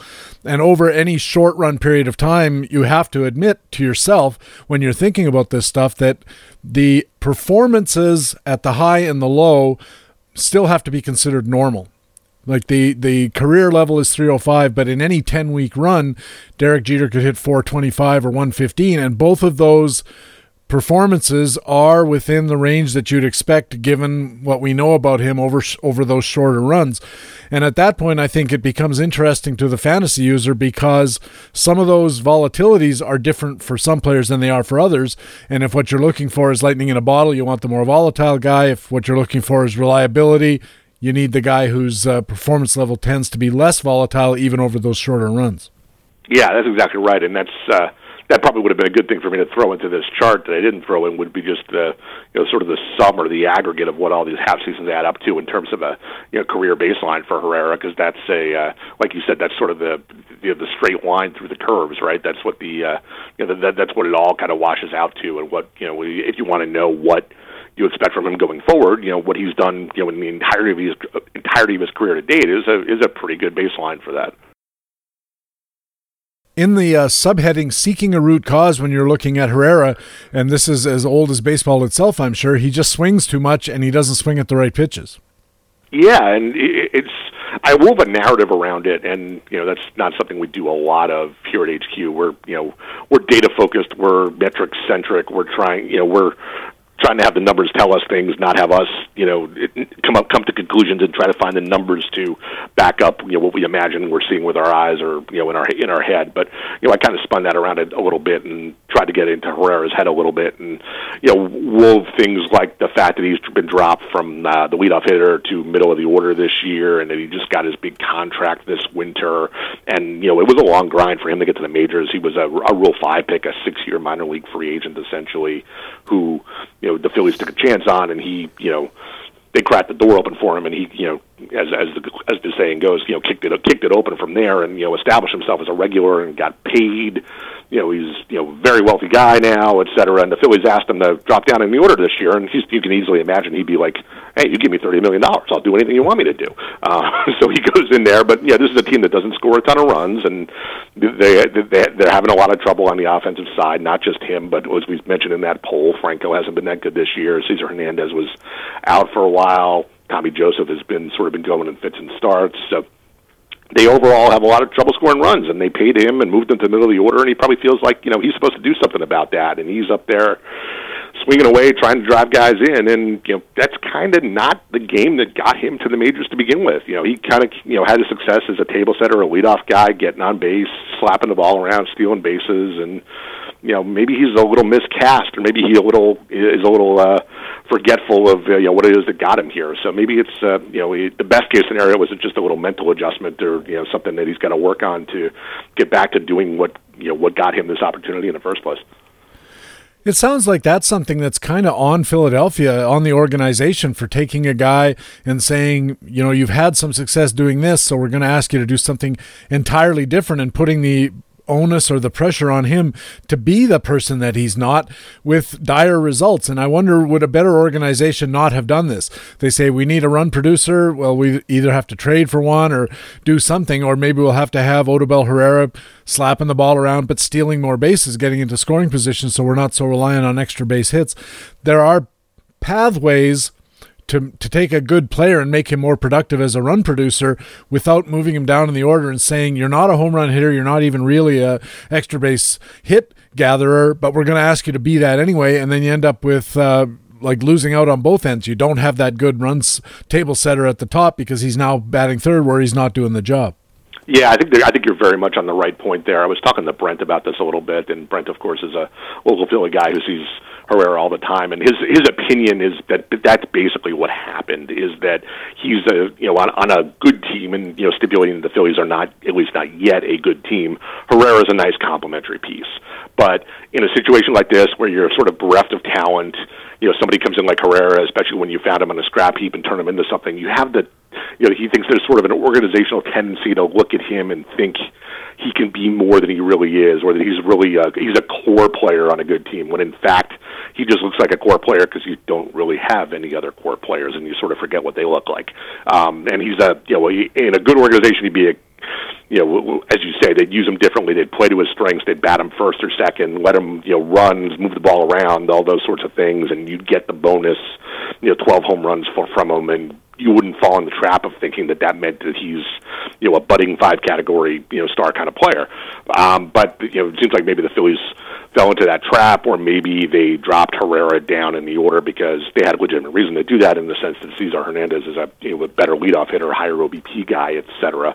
But maybe they just neglected to have the conversation with Herrera about, you know, we're moving you down in the order, but we don't necessarily want to have you stop doing what you're doing or change who you are. We like who you are. Keep doing what you're doing. Don't feel like you got to be, um, you know, Giancarlo Stanton just because we're batting you third. So you know, maybe you know there there might be some of exactly what you're describing going on, either from the Phillies fooling themselves into what Herrera was, or to just not message with him about what they like about him, and even though they gave him a big contract, that they don't see him as something that he's actually not. Yeah, I was just thinking about uh, Rickey Henderson, who was a very good leadoff hitter, very effective run scorer, and in his whole career, I think he batted third or fourth, something like maybe 50 times out of 3,000, uh, uh, 13,000 career plate appearances. 50 or 60 of them were batting third and fourth, and on some teams, he might have been the kind of guy who could have justifiably been moved down in the order. He could hit, you know, he could hit, he could he was a home run hitter in certain circumstances but you have to be realistic about what you have there. And, and in this particular situation, I don't think that's uh, that's what they did with Odubel Herrera. Now, your conclusion says that if they figure it out, Odubel Herrera could be a real valuable fantasy piece, but if they don't, then he's going to be of limited value, I think, going forward. Yeah, it's it's kind of on him slash on the team to you know figure things out. And you know one of the things I mentioned that you know Brent highlighted for me is that you know there have been a number of uh, incidents, including one in the last week where Herrera's made some mental mistakes, and you know, Mackanin uh, sat him down a day this week after he didn't run run out a third strike that got dropped by the catcher and could have made it to first base and didn't. You know those sorts of things. So you know he seems like you know that if you weave that little bit of evidence around what you see in the metrics about his swing rates and what he's swinging at and stuff. It, it kind of looks like the classic guy who's you know going through some struggles and is wrapped around the axles and just kind of hasn't found his way out of the woods yet. So um, I, I you know most of the time that eventually happens, and hopefully Herrera can get back to being what he was that was interesting in terms of you know being a batting average and stolen bases kind of source. But uh, you know it, it might act you know any, anybody who was getting sucked in by the you know developing power or the you know multi-category value that you know he was flashing and for a half season here or there that that, that looks mostly uh, mostly like an illusion at this point.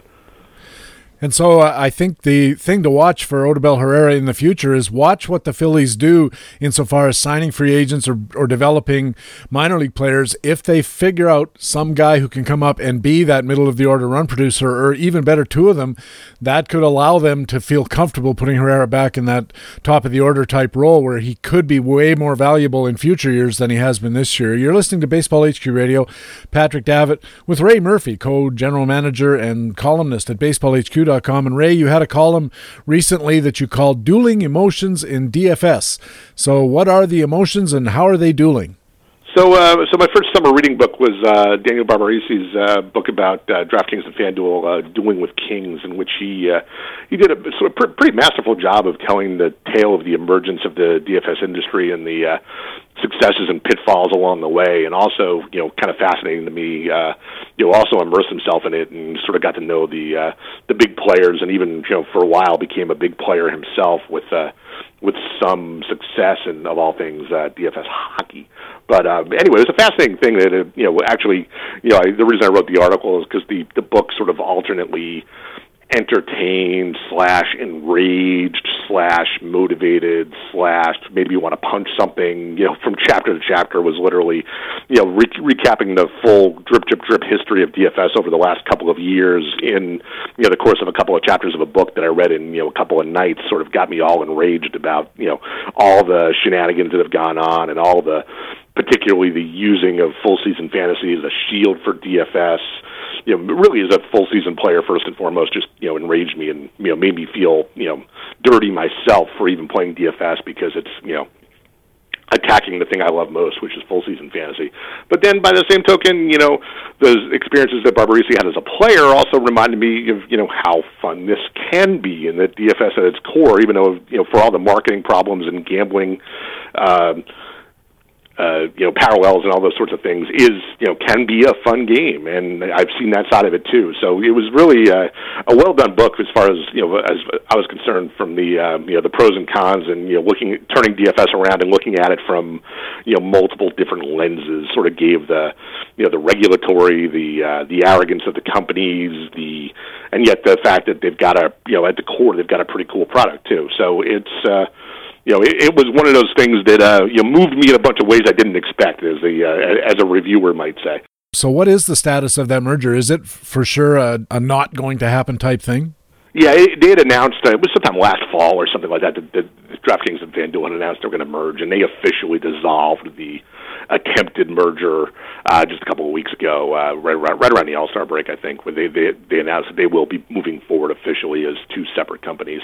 Uh, and my overall take on that was Barbarisi uh, in in the book, sort of, you know, I don't want to say he was giving it less than a fair shake because he wasn't. He was he was critical of the uh, of the industry players where appropriate, but uh, a lot of times, you know, he would present the excuse presented by the industry of, oh, you know, that happened because we were just growing so fast, we we didn't quite keep up on the regula- regulatory aspect of it, or the controls on the data, or that sort of thing. And it was a lot of, you know, mostly innocent, you know, not malicious mistakes, like, oh, you know, if we had thought it, we we should have thought of that, but we didn't. It was just an oversight, or you know, we were just we were going too fast, doing too many things at once, that sort of thing, um, as opposed to something more sinister in a lot of cases. But to me, the merger was sort of the counter example of that because I mean, as I say in the article, I am not a lawyer and don't pretend to be, but you know, even as a you know casual observer, you know, one of the core principles of you know U.S. government regulation on these things is that you know they have laws in place specifically to present, prevent the you know creation of monopolies, and I don't see how you could reasonably argue that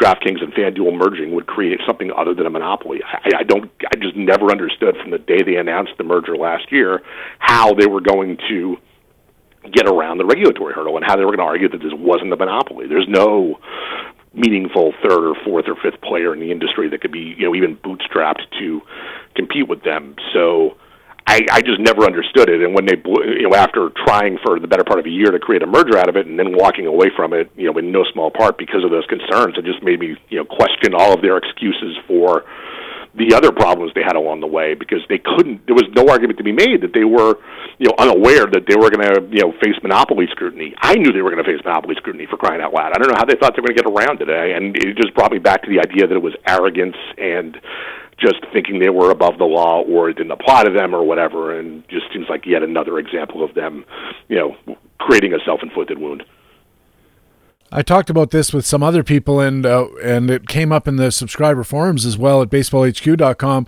And this discussion turned to Sirius and XM Radio, which were competing satellite radio providers who somehow managed to merge and control basically 100% of the satellite radio market, which would have seemed to be a fairly obvious violation of the Sherman Antitrust Act, in much the same way that you described the 99% control of DFS that DraftKings FanDuel would have combined to control.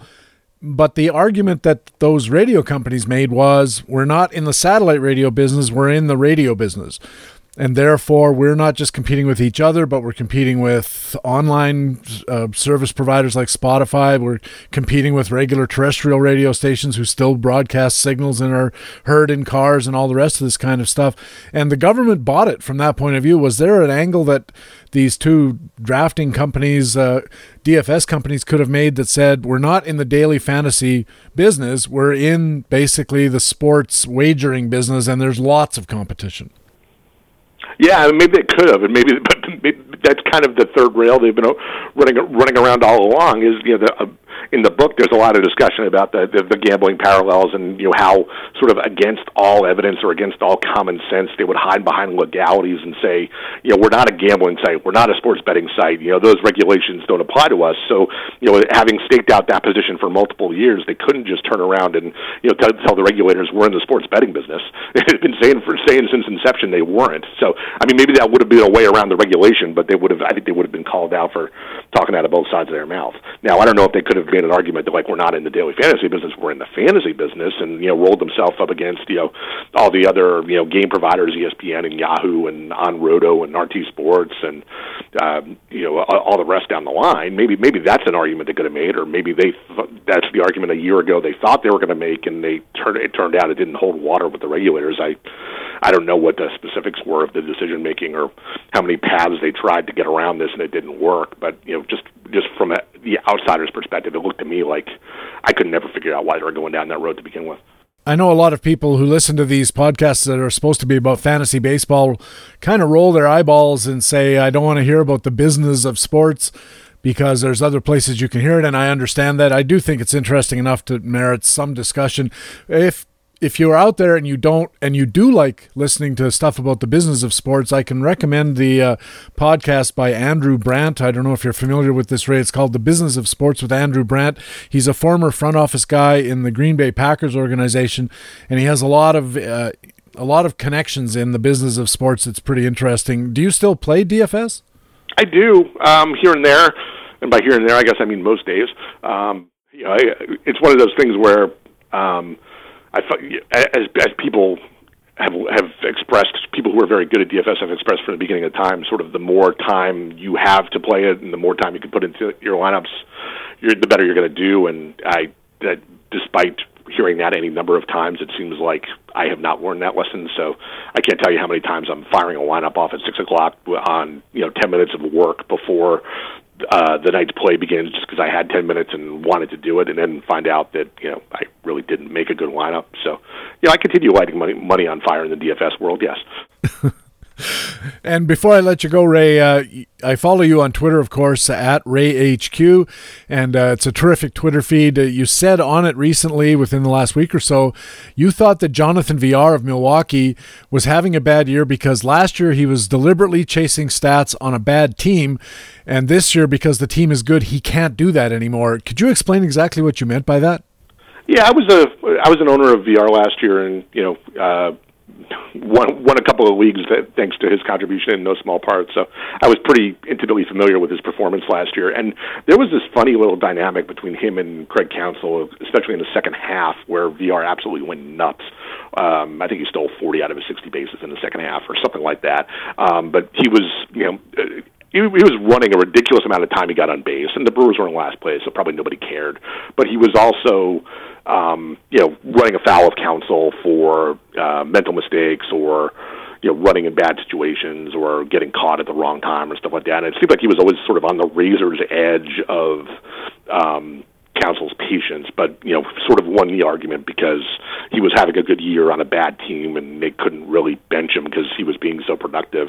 And yet this year, you know, he's obviously struggling a lot more. He hasn't been nearly as productive. And hey, the Brewers are good, uh, so seems like you know Counsell would have more of the upper hand in that uh, side by side in, in that sort of arm wrestling match of you know okay last year you you know I, I I sort of looked the other way a little more and let you go chase your stats. Things were going well for you and I overlooked the uh, the mental errors the defensive lapses whatever else it was. But this year hey you know we're in the race and that's got to come first. So either you do it my way or you uh, you know you pay attention to the signs and whatever else it is. And uh, so, so the, the root question on that Twitter feed was whether I thought Villar was a uh, good second half rebound candidate. And while I thought his performance would get better, I, I just didn't think that the avenue was there for the same you know sort of second half explosion of stats just because of the uh, the team context this year.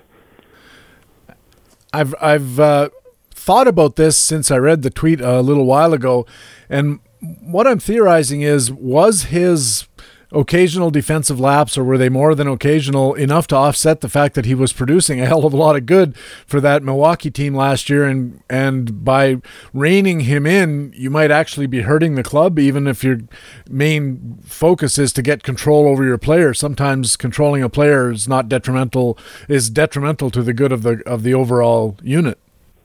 Yeah, it's uh, you know, Counsell probably had somewhat different priorities last year than this year. You know, he looked like he was Villar a, a year ago this time was you know looked like a you know a budding star that they had uh, brought off the scrap heap and a building block of their next contending team, which we thought might be a couple of years out, or he might have been something that you know they were going to flip for you know other prospects, that sort of thing, and you know maybe it made sense for Counsell to you know, sort of indulge the kid a little bit and let him build up what looked like a gaudy resume, and let uh, you know let the let, let his management decide how they wanted to uh, you know deal with that asset going forward. But now you know Counsell's got you know a different set of responsibilities, trying to get into uh, you know after a good start this year. You know they're taking on a little bit of water lately, but they're at least trying to get into the wild card game, and you know that's got to be his uh, you know even if it's a little bit of a surprise to them this year, that's obviously got to be his first priority. And they've got other options with Garcia and Sogard and Hernan Perez and all of that. So he's also got you know better places he can turn to other than Villar that he didn't really have last year.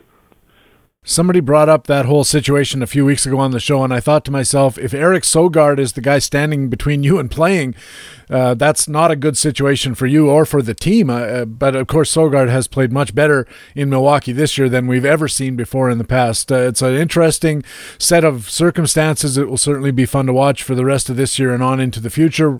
Uh, Ray, thanks a million for helping us out this week. I do appreciate you taking the time. Uh, tell our listeners where they can keep track of Ray Murphy. Uh, you can find me in the uh, general manager's office at uh, Baseball HQ, occasionally in the speculator column. I hopefully will be appearing there next week, sometime after the trading deadline. Uh, you mentioned my Twitter feed at RayHQ, and uh, most importantly, you can see me in person at First Pitch Arizona this November. Uh, I think we're going to see you too, right, Patrick? That's the plan.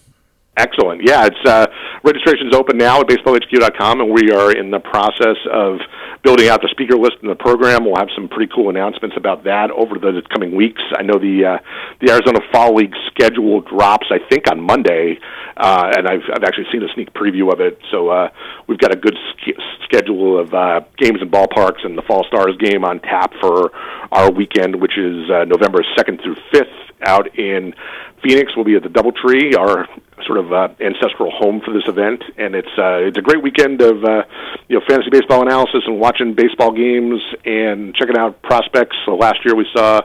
Uh, who did we see? We saw Cody Bellinger, and we saw a whole bunch of other guys that, that are uh, in the majors now, right, Patrick? Yes, and I can remember over the years seeing Aaron Judge. I saw one year, uh, this uh, this I'll never forget, sitting at a ballpark, and the uh, third and fourth hitters were standing there waiting for the inning to start, and they were Bryce Harper and Mike Trout.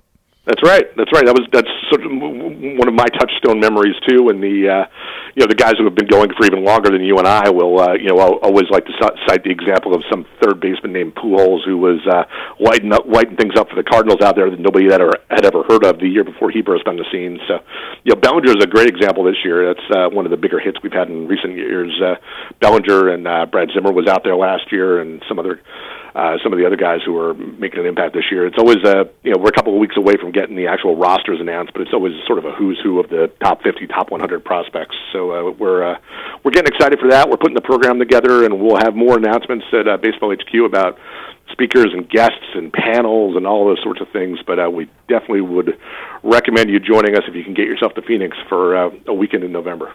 Well said, Ray. Well said. Uh, thanks very much for helping us out, and we'll talk to you again sometime before the season's over, I'm sure. Excellent. Thanks, Patrick. Ray Murphy is the co-general manager and columnist at BaseballHQ.com. Our Baseball HQ commentaries are next. Please stay with us on Baseball HQ Radio. Now, you know, I bet you're curious what great stuff you're going to find this week at baseballhq.com, the best fantasy baseball website in the business. The problem is, if I listed everything, this podcast would be five hours long. And since I wouldn't get any money for the added length, I'll just mention a few things that caught my eye this week. In playing time tomorrow, Brian Slack looks at the National League West, including the Padres bullpen, the Rockies rotation, the Dodgers' response to Clayton Kershaw's injury, and more. In the Market Pulse, Joseph Pytleski looks at Paul Blackburn, TJ Rivera, Brent Suter, and other top adds and drops. And in the speculator column, Brent Hershey muses on the futures game. It's all on the site now at baseballhq.com, the best fantasy baseball website in the business.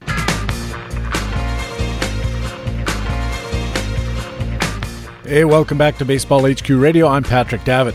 Time now for our regular HQ Radio commentaries.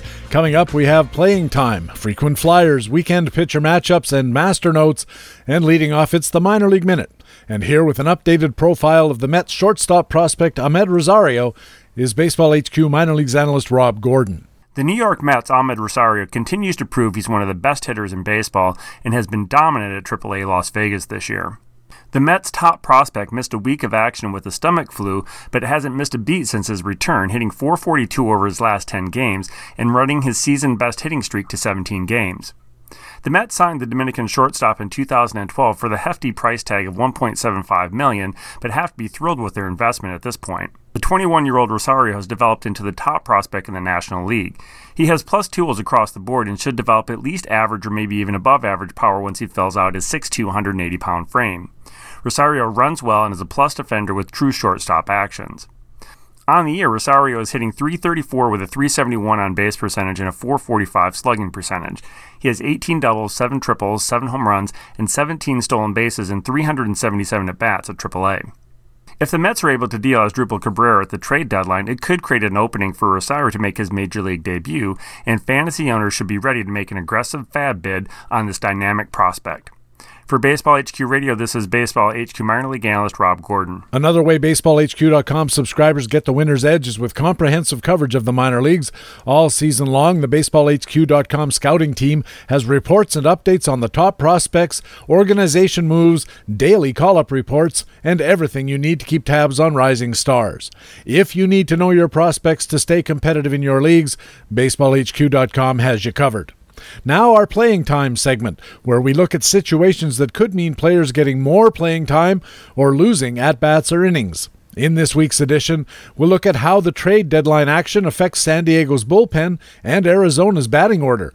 And here to tell you about it, BaseballHQ.com analyst Ryan Bloomfield. San Diego traded away their closer in Brandon Maurer earlier this week, and all indications are that Brad Hand will step in, and deservedly so, as Hand sports a 208 ERA and a sub 1 whip on the season. However, as Brian Slack noted in Friday's Playing Time Tomorrow column on the NL West, Hand himself makes for an ideal trade chip for the rebuilding San Diego Padres. Brian highlighted Phil Maton in the San Diego pen as the Padres' next logical replacement behind Hand.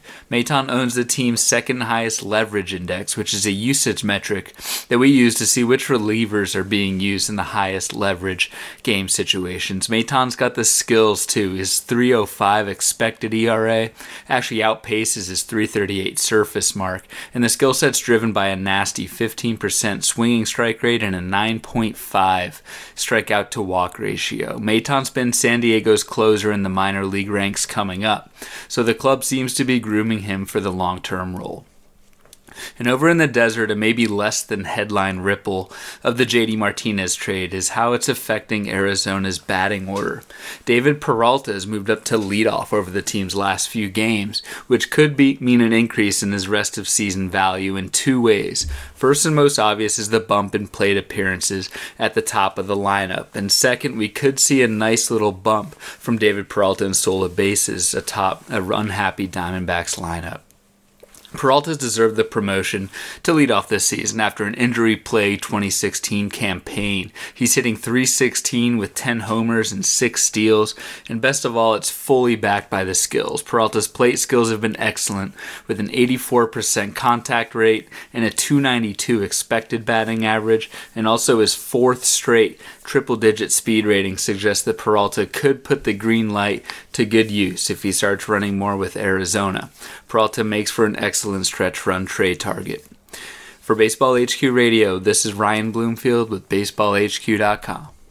Ryan Bloomfield is an analyst and the social media director at BaseballHQ.com and is our playing time commentator here at the Baseball HQ Radio podcast. Now it's time for Frequent Flyers, where we apply baseballhq.com tools to pick out players on whom you might want to take a flyer because they could be available in your free agent pool and they have the potential to deliver big returns. This week's Frequent Flyers, Arizona second baseman Kevin Medrano and starting pitcher Anthony Banda. And here to tell you more is baseballhq.com analyst Alex Beckey. At this time of year, with Monday's trade deadline rapidly approaching, most would agree that it's important to have a pair of aces. But in this case, we're talking about a pair of Reno aces. In this week's edition of Frequent Flyers, we'll profile two Reno aces, the Arizona Diamondbacks AAA affiliate, beginning with 27 year old Kevin Medrano, who has batted 326 in 2017 through two levels of the minors. More importantly, Kevin Medrano has displayed an 84% contact rate, which measures his ability to get wood on the ball, and an 8% walk rate, which measures his patience. Of course, assuming that 300 hitters most often come from a group with a minimum 86% contact rate and an 11% walk rate, it's easy to see that a slight improvement in Kevin Medrano's 84% contact rate and 8% walk rate may translate to a 300 average at the big league level, according to BaseballHQ.com benchmarks. Indeed, Kevin Medrano's 299 career average in the minors may support this theory. But at age 27, Kevin Medrano is probably not considered to be a hot prospect by most. That's why Kevin Medrano, like all of our frequent flyers, should be considered to be long shots, who may be worth a flyer if they're still available in your league. Then again, Arizona Diamondbacks second baseman Brandon Drury and Daniel Descalso are only batting a combined 264 in 2017. In other words, maybe Kevin Medrano could find value in NL only leagues as a late season call up for the Diamondbacks. Another ace who could possibly make a late season appearance or two for the Arizona Diamondbacks is 23 year old left hander Anthony Banda, who just made his major league debut on July 22nd versus the Washington Nationals. Despite surrendering a two out moonshot to Bryce Harper in the first inning, Anthony Banda kept his composure and pitched four scoreless innings against a powerful Nationals lineup before allowing three earned runs in the sixth. Maybe it was just a spot start with Taijuan Walker on paternity leave, but maybe it's a sign of good things to come. According to our own Jeremy Deloney in the July 23rd edition of Call Ups on BaseballHQ.com, Anthony Banda's stock has gone up in the past two years as his velocity has increased, as curveball has improved to near plus status. However, Jeremy does also point out that Anthony Banda has struggled a bit with right handed hitters in 2017, as control has been far too inconsistent.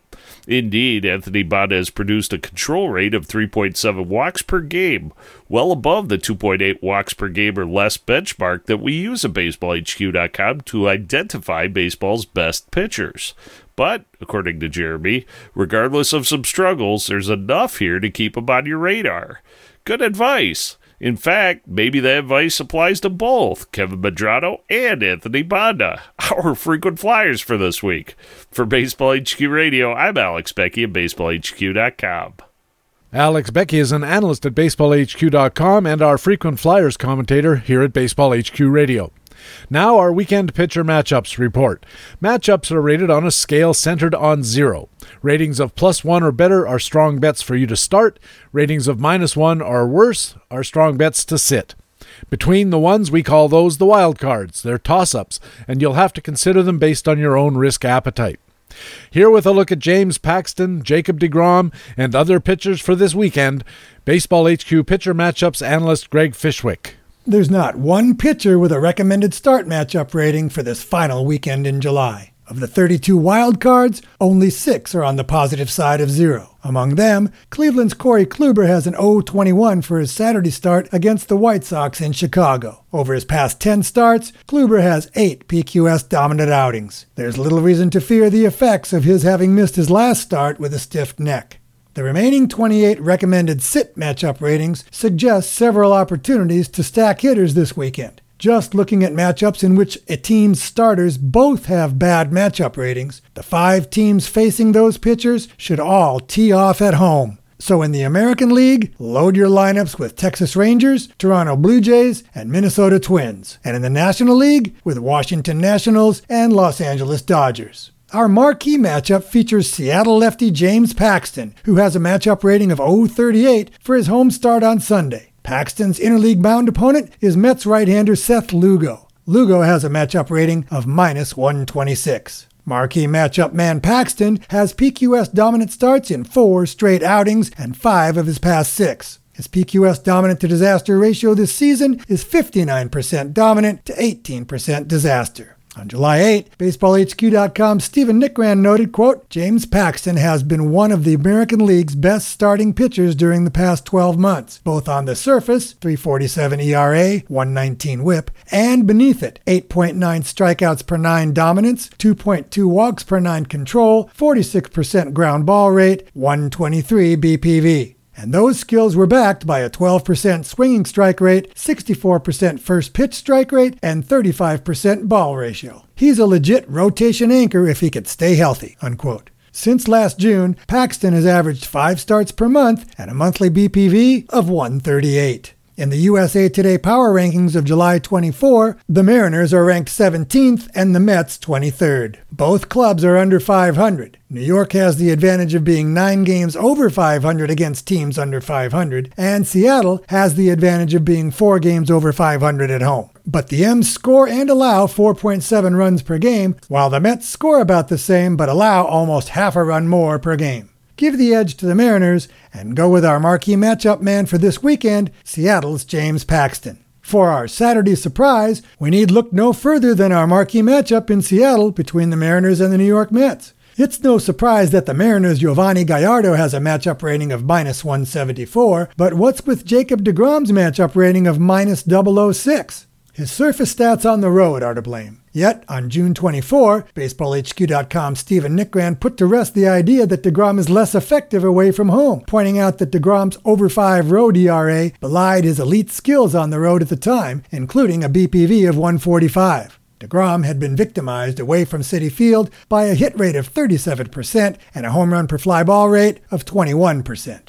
Overall, DeGrom now has a PQS dominant to disaster ratio of 50% dominant to 15% disaster. In his past seven outings, DeGrom has five PQS dominant efforts. He's answered the bell for every one of his scheduled 20 starts, striking out 152 in 134 innings pitched for a career best dominance rate of 10.2 strikeouts per nine on a career best swinging strike rate of 14%. He's also putting up a career best batters faced per game of 27.2. DeGrom's BPV of 131 is a career second best, as is his whip of 116 and his mathematically correct 5x5 value of $25. So Saturday's surprise Jake DeGrom deserves more than a wild card matchup rating this Saturday. He deserves to start. Check our site for updated matchup information every morning. For Baseball HQ Radio, this is Greg Fishwick of BaseballHQ.com. Baseball HQ pitcher matchups analyst Greg Fishwick has his weekend pitcher matchup segment here at the Baseball HQ radio podcast every week. Now it's time for Master Notes, my weekly discussion about baseball and fantasy baseball.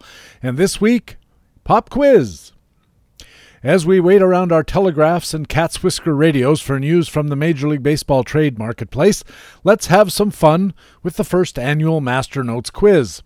Please note, this will be a lot more fun for you than it was for me, and even at that, it's going to be no keg party. Uh, unless you want to make it one. I'm in. Private message me on Twitter. So I was compiling all the HQ final stats from 2002 to 2016 for research purposes when I thought it would be interesting, and possibly master notes fodder, to see which players had the best and worst seasons and total value. That's the basis of this quiz. So remember, when you're mulling the total value questions, some of the players in the early 2000s were on the downslopes of their careers, some of the players in the later part of the period are just starting out. Some questions have hints, most of which are pretty unhelpful. The answers are given after each question. Don't listen ahead and don't send your finished quiz in for any kind of credit. We begin with the batters.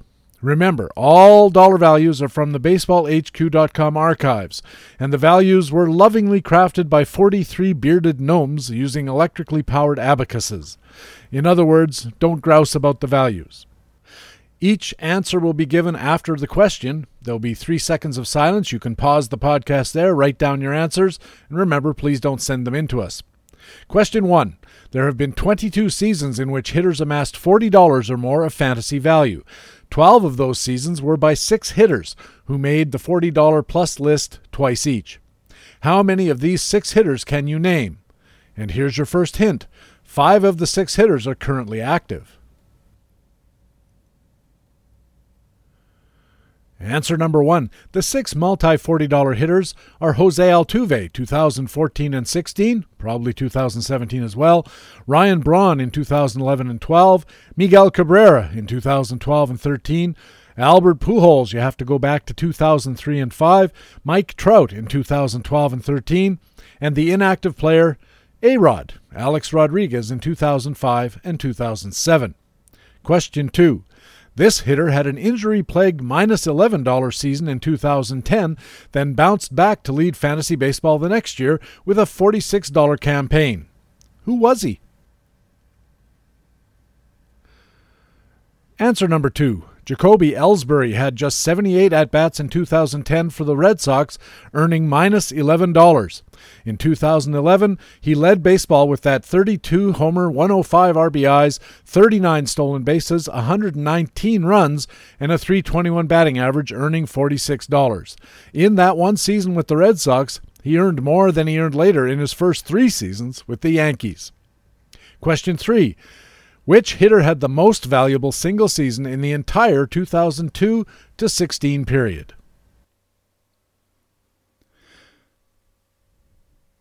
In 2011, Matt Kemp, then of Los Angeles, piled up a $49 season with 39 homers, 126 RBIs, 40 stolen bases, 115 runs scored, and a 324 batting average.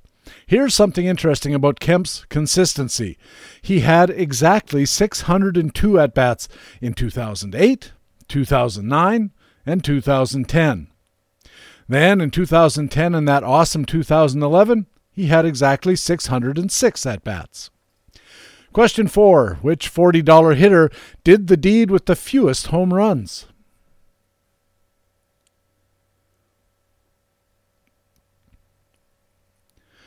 Answer number four The fewest home runs in a $40 season were by Jose Altuve, who had just seven home runs in 2014. Question five Who had a $40 season with the most home runs?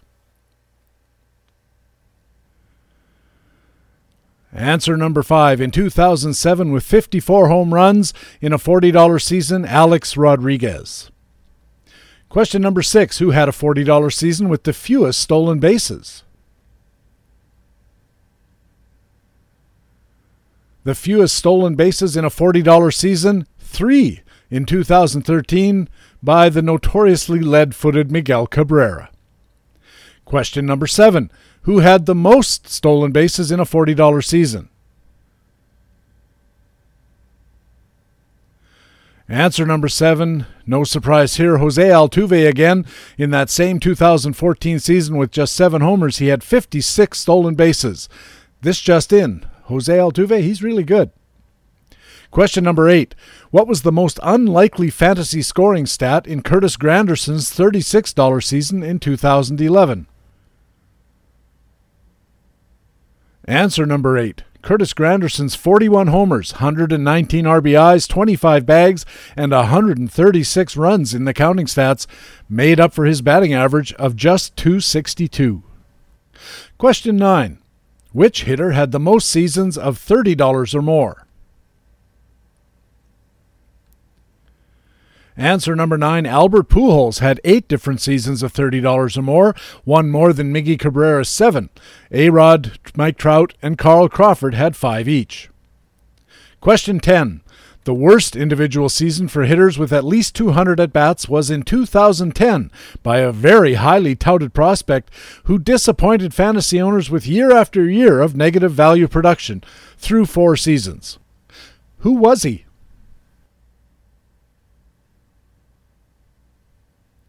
You might remember Brandon Wood was a hot commodity in leagues with farm drafts. A power hitter in the Angels organization, he struck out way too often, barely topping 70% contact at his best and hitting 216 at his peak. In that 2010 disaster season, he had four home runs, 14 RBIs, one stolen base, and 26 runs, and topped it off with a 146 batting average in 226 at bats. The resulting minus $16 value has never been, well, bottomed. Question 11. It's easier for a part time player to put together a terrible offensive season because the limited at bats limits his counting stats. But one hitter in the period provided a fantasy season value of $0 in more than 500 at bats. Who was he? The most dreadful season by a full time hitter? Just last year by perennial fantasy disappointment Jason Heyward of the Cubs. Seven home runs, 49 RBIs, 11 stolen bases, and 61 runs, with a 230 batting average in 530 at bats. That's good, if that's the word, for a $0 value. Question 12. Given what we already know about Pujols, Miggy, and A-Rod's many years of top production, it's no surprise they are also 1, 2, 3 in total dollar value production in the 2002 to 16 period. $444 for Pujols, $392 for Miggy, and 312 for A-Rod. But who's fourth and fifth on the overall total list, and the only two other hitters who are over $300 in total value? And here's another hint. Both of their surnames contain the letter Z.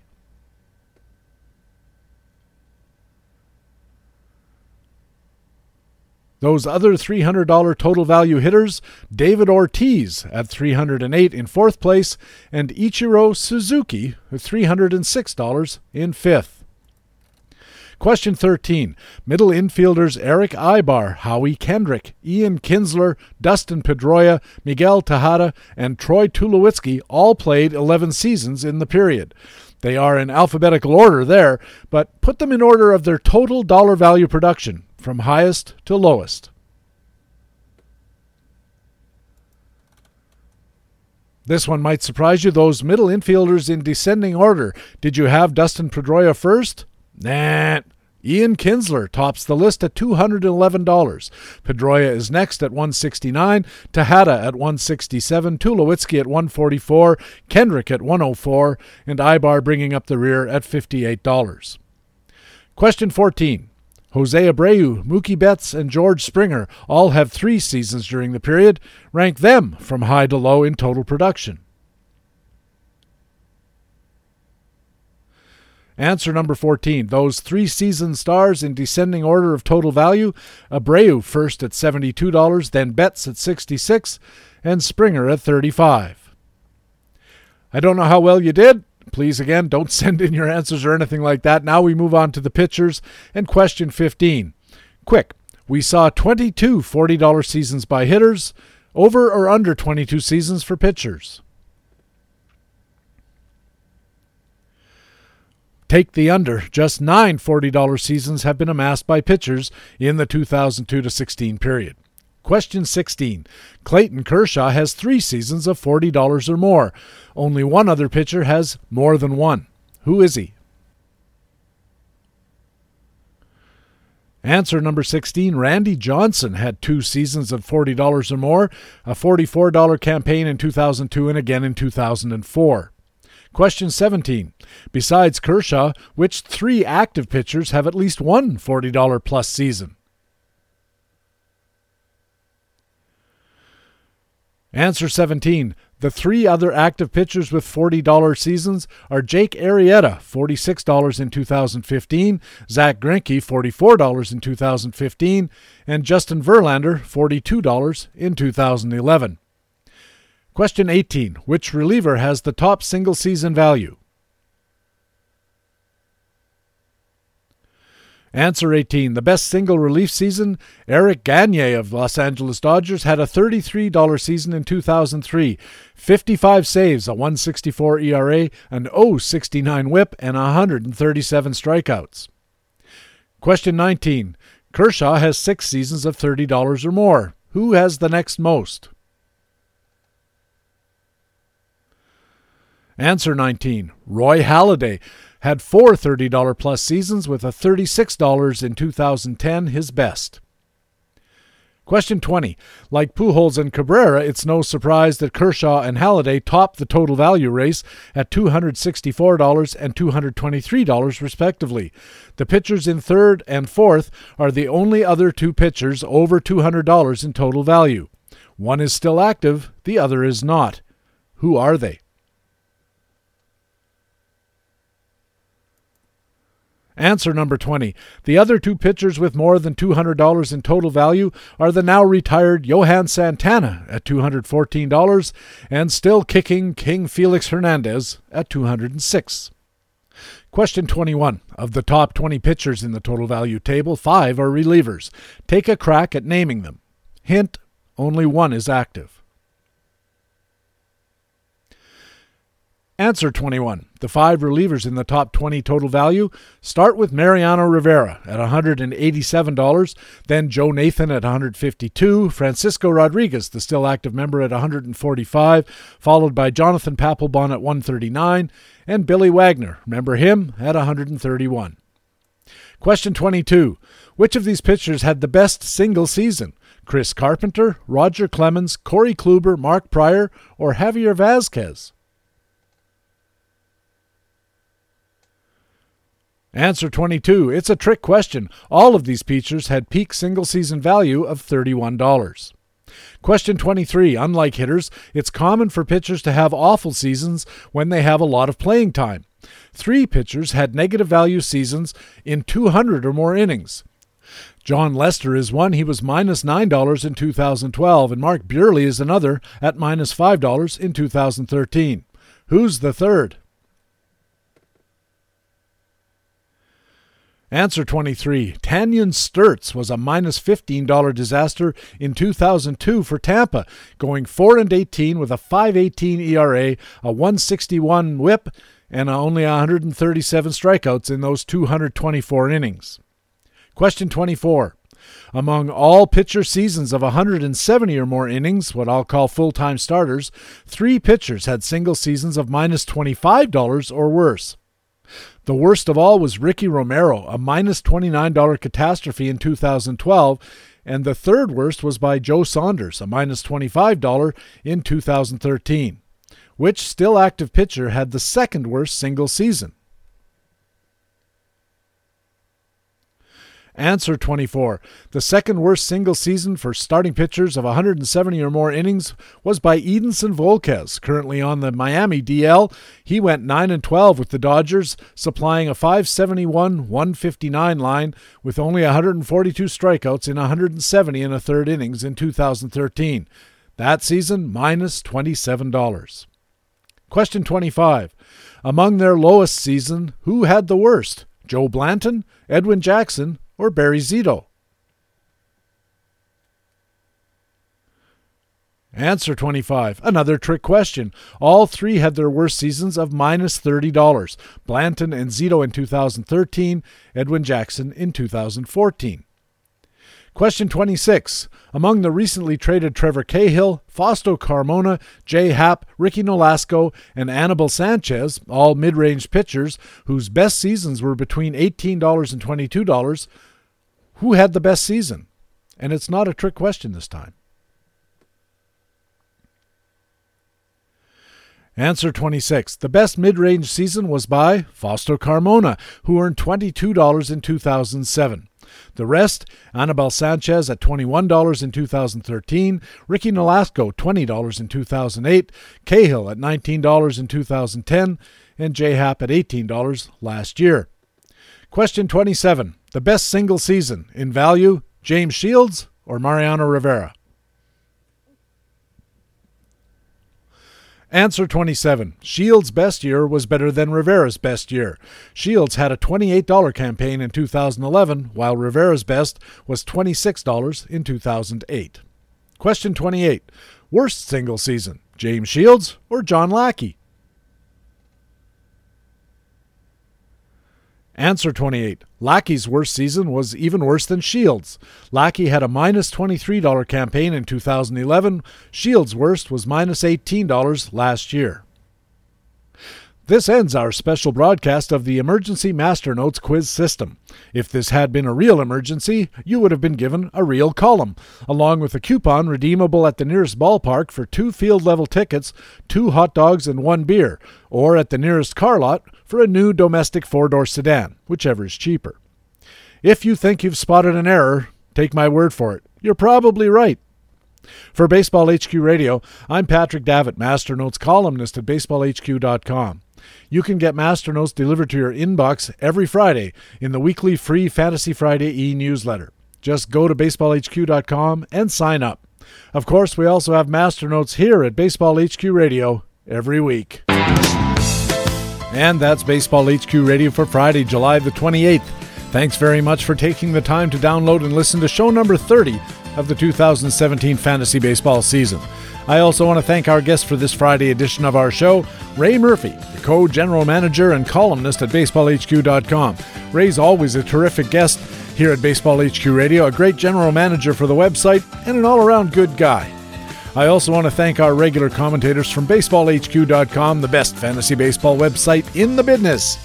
Our Market Watch commentators were Harold Nichols and Jock Thompson.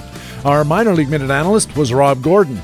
Our playing time commentator was Ryan Bloomfield. Our frequent flyers commentator was Alex Beckey. And our pitcher matchups analyst was Greg Fishwick. I'm Patrick Davitt, Master Notes commentator and the host of Baseball HQ Radio. I sure hope to see you on the baseballhq.com subscriber forums. And remember, you can stay in contact with Baseball HQ on Facebook and on our Twitter feed at BaseballHQ. You can also subscribe to my personal Twitter feed at Patrick Davitt. And please send us a message on our email address, bhqradio, all one word, at gmail.com, where you'll always be the first to know when a new podcast is available. More importantly, please tell your friends about Baseball HQ Radio. Get them to give us a listen and take a second to go to iTunes and add to our 4.8 star rating. It all helps us keep the podcast going. Thanks again for listening. We'll be back again Friday with the next edition of the podcast with fantasy baseball intelligence for winners. It is Baseball HQ Radio. So long.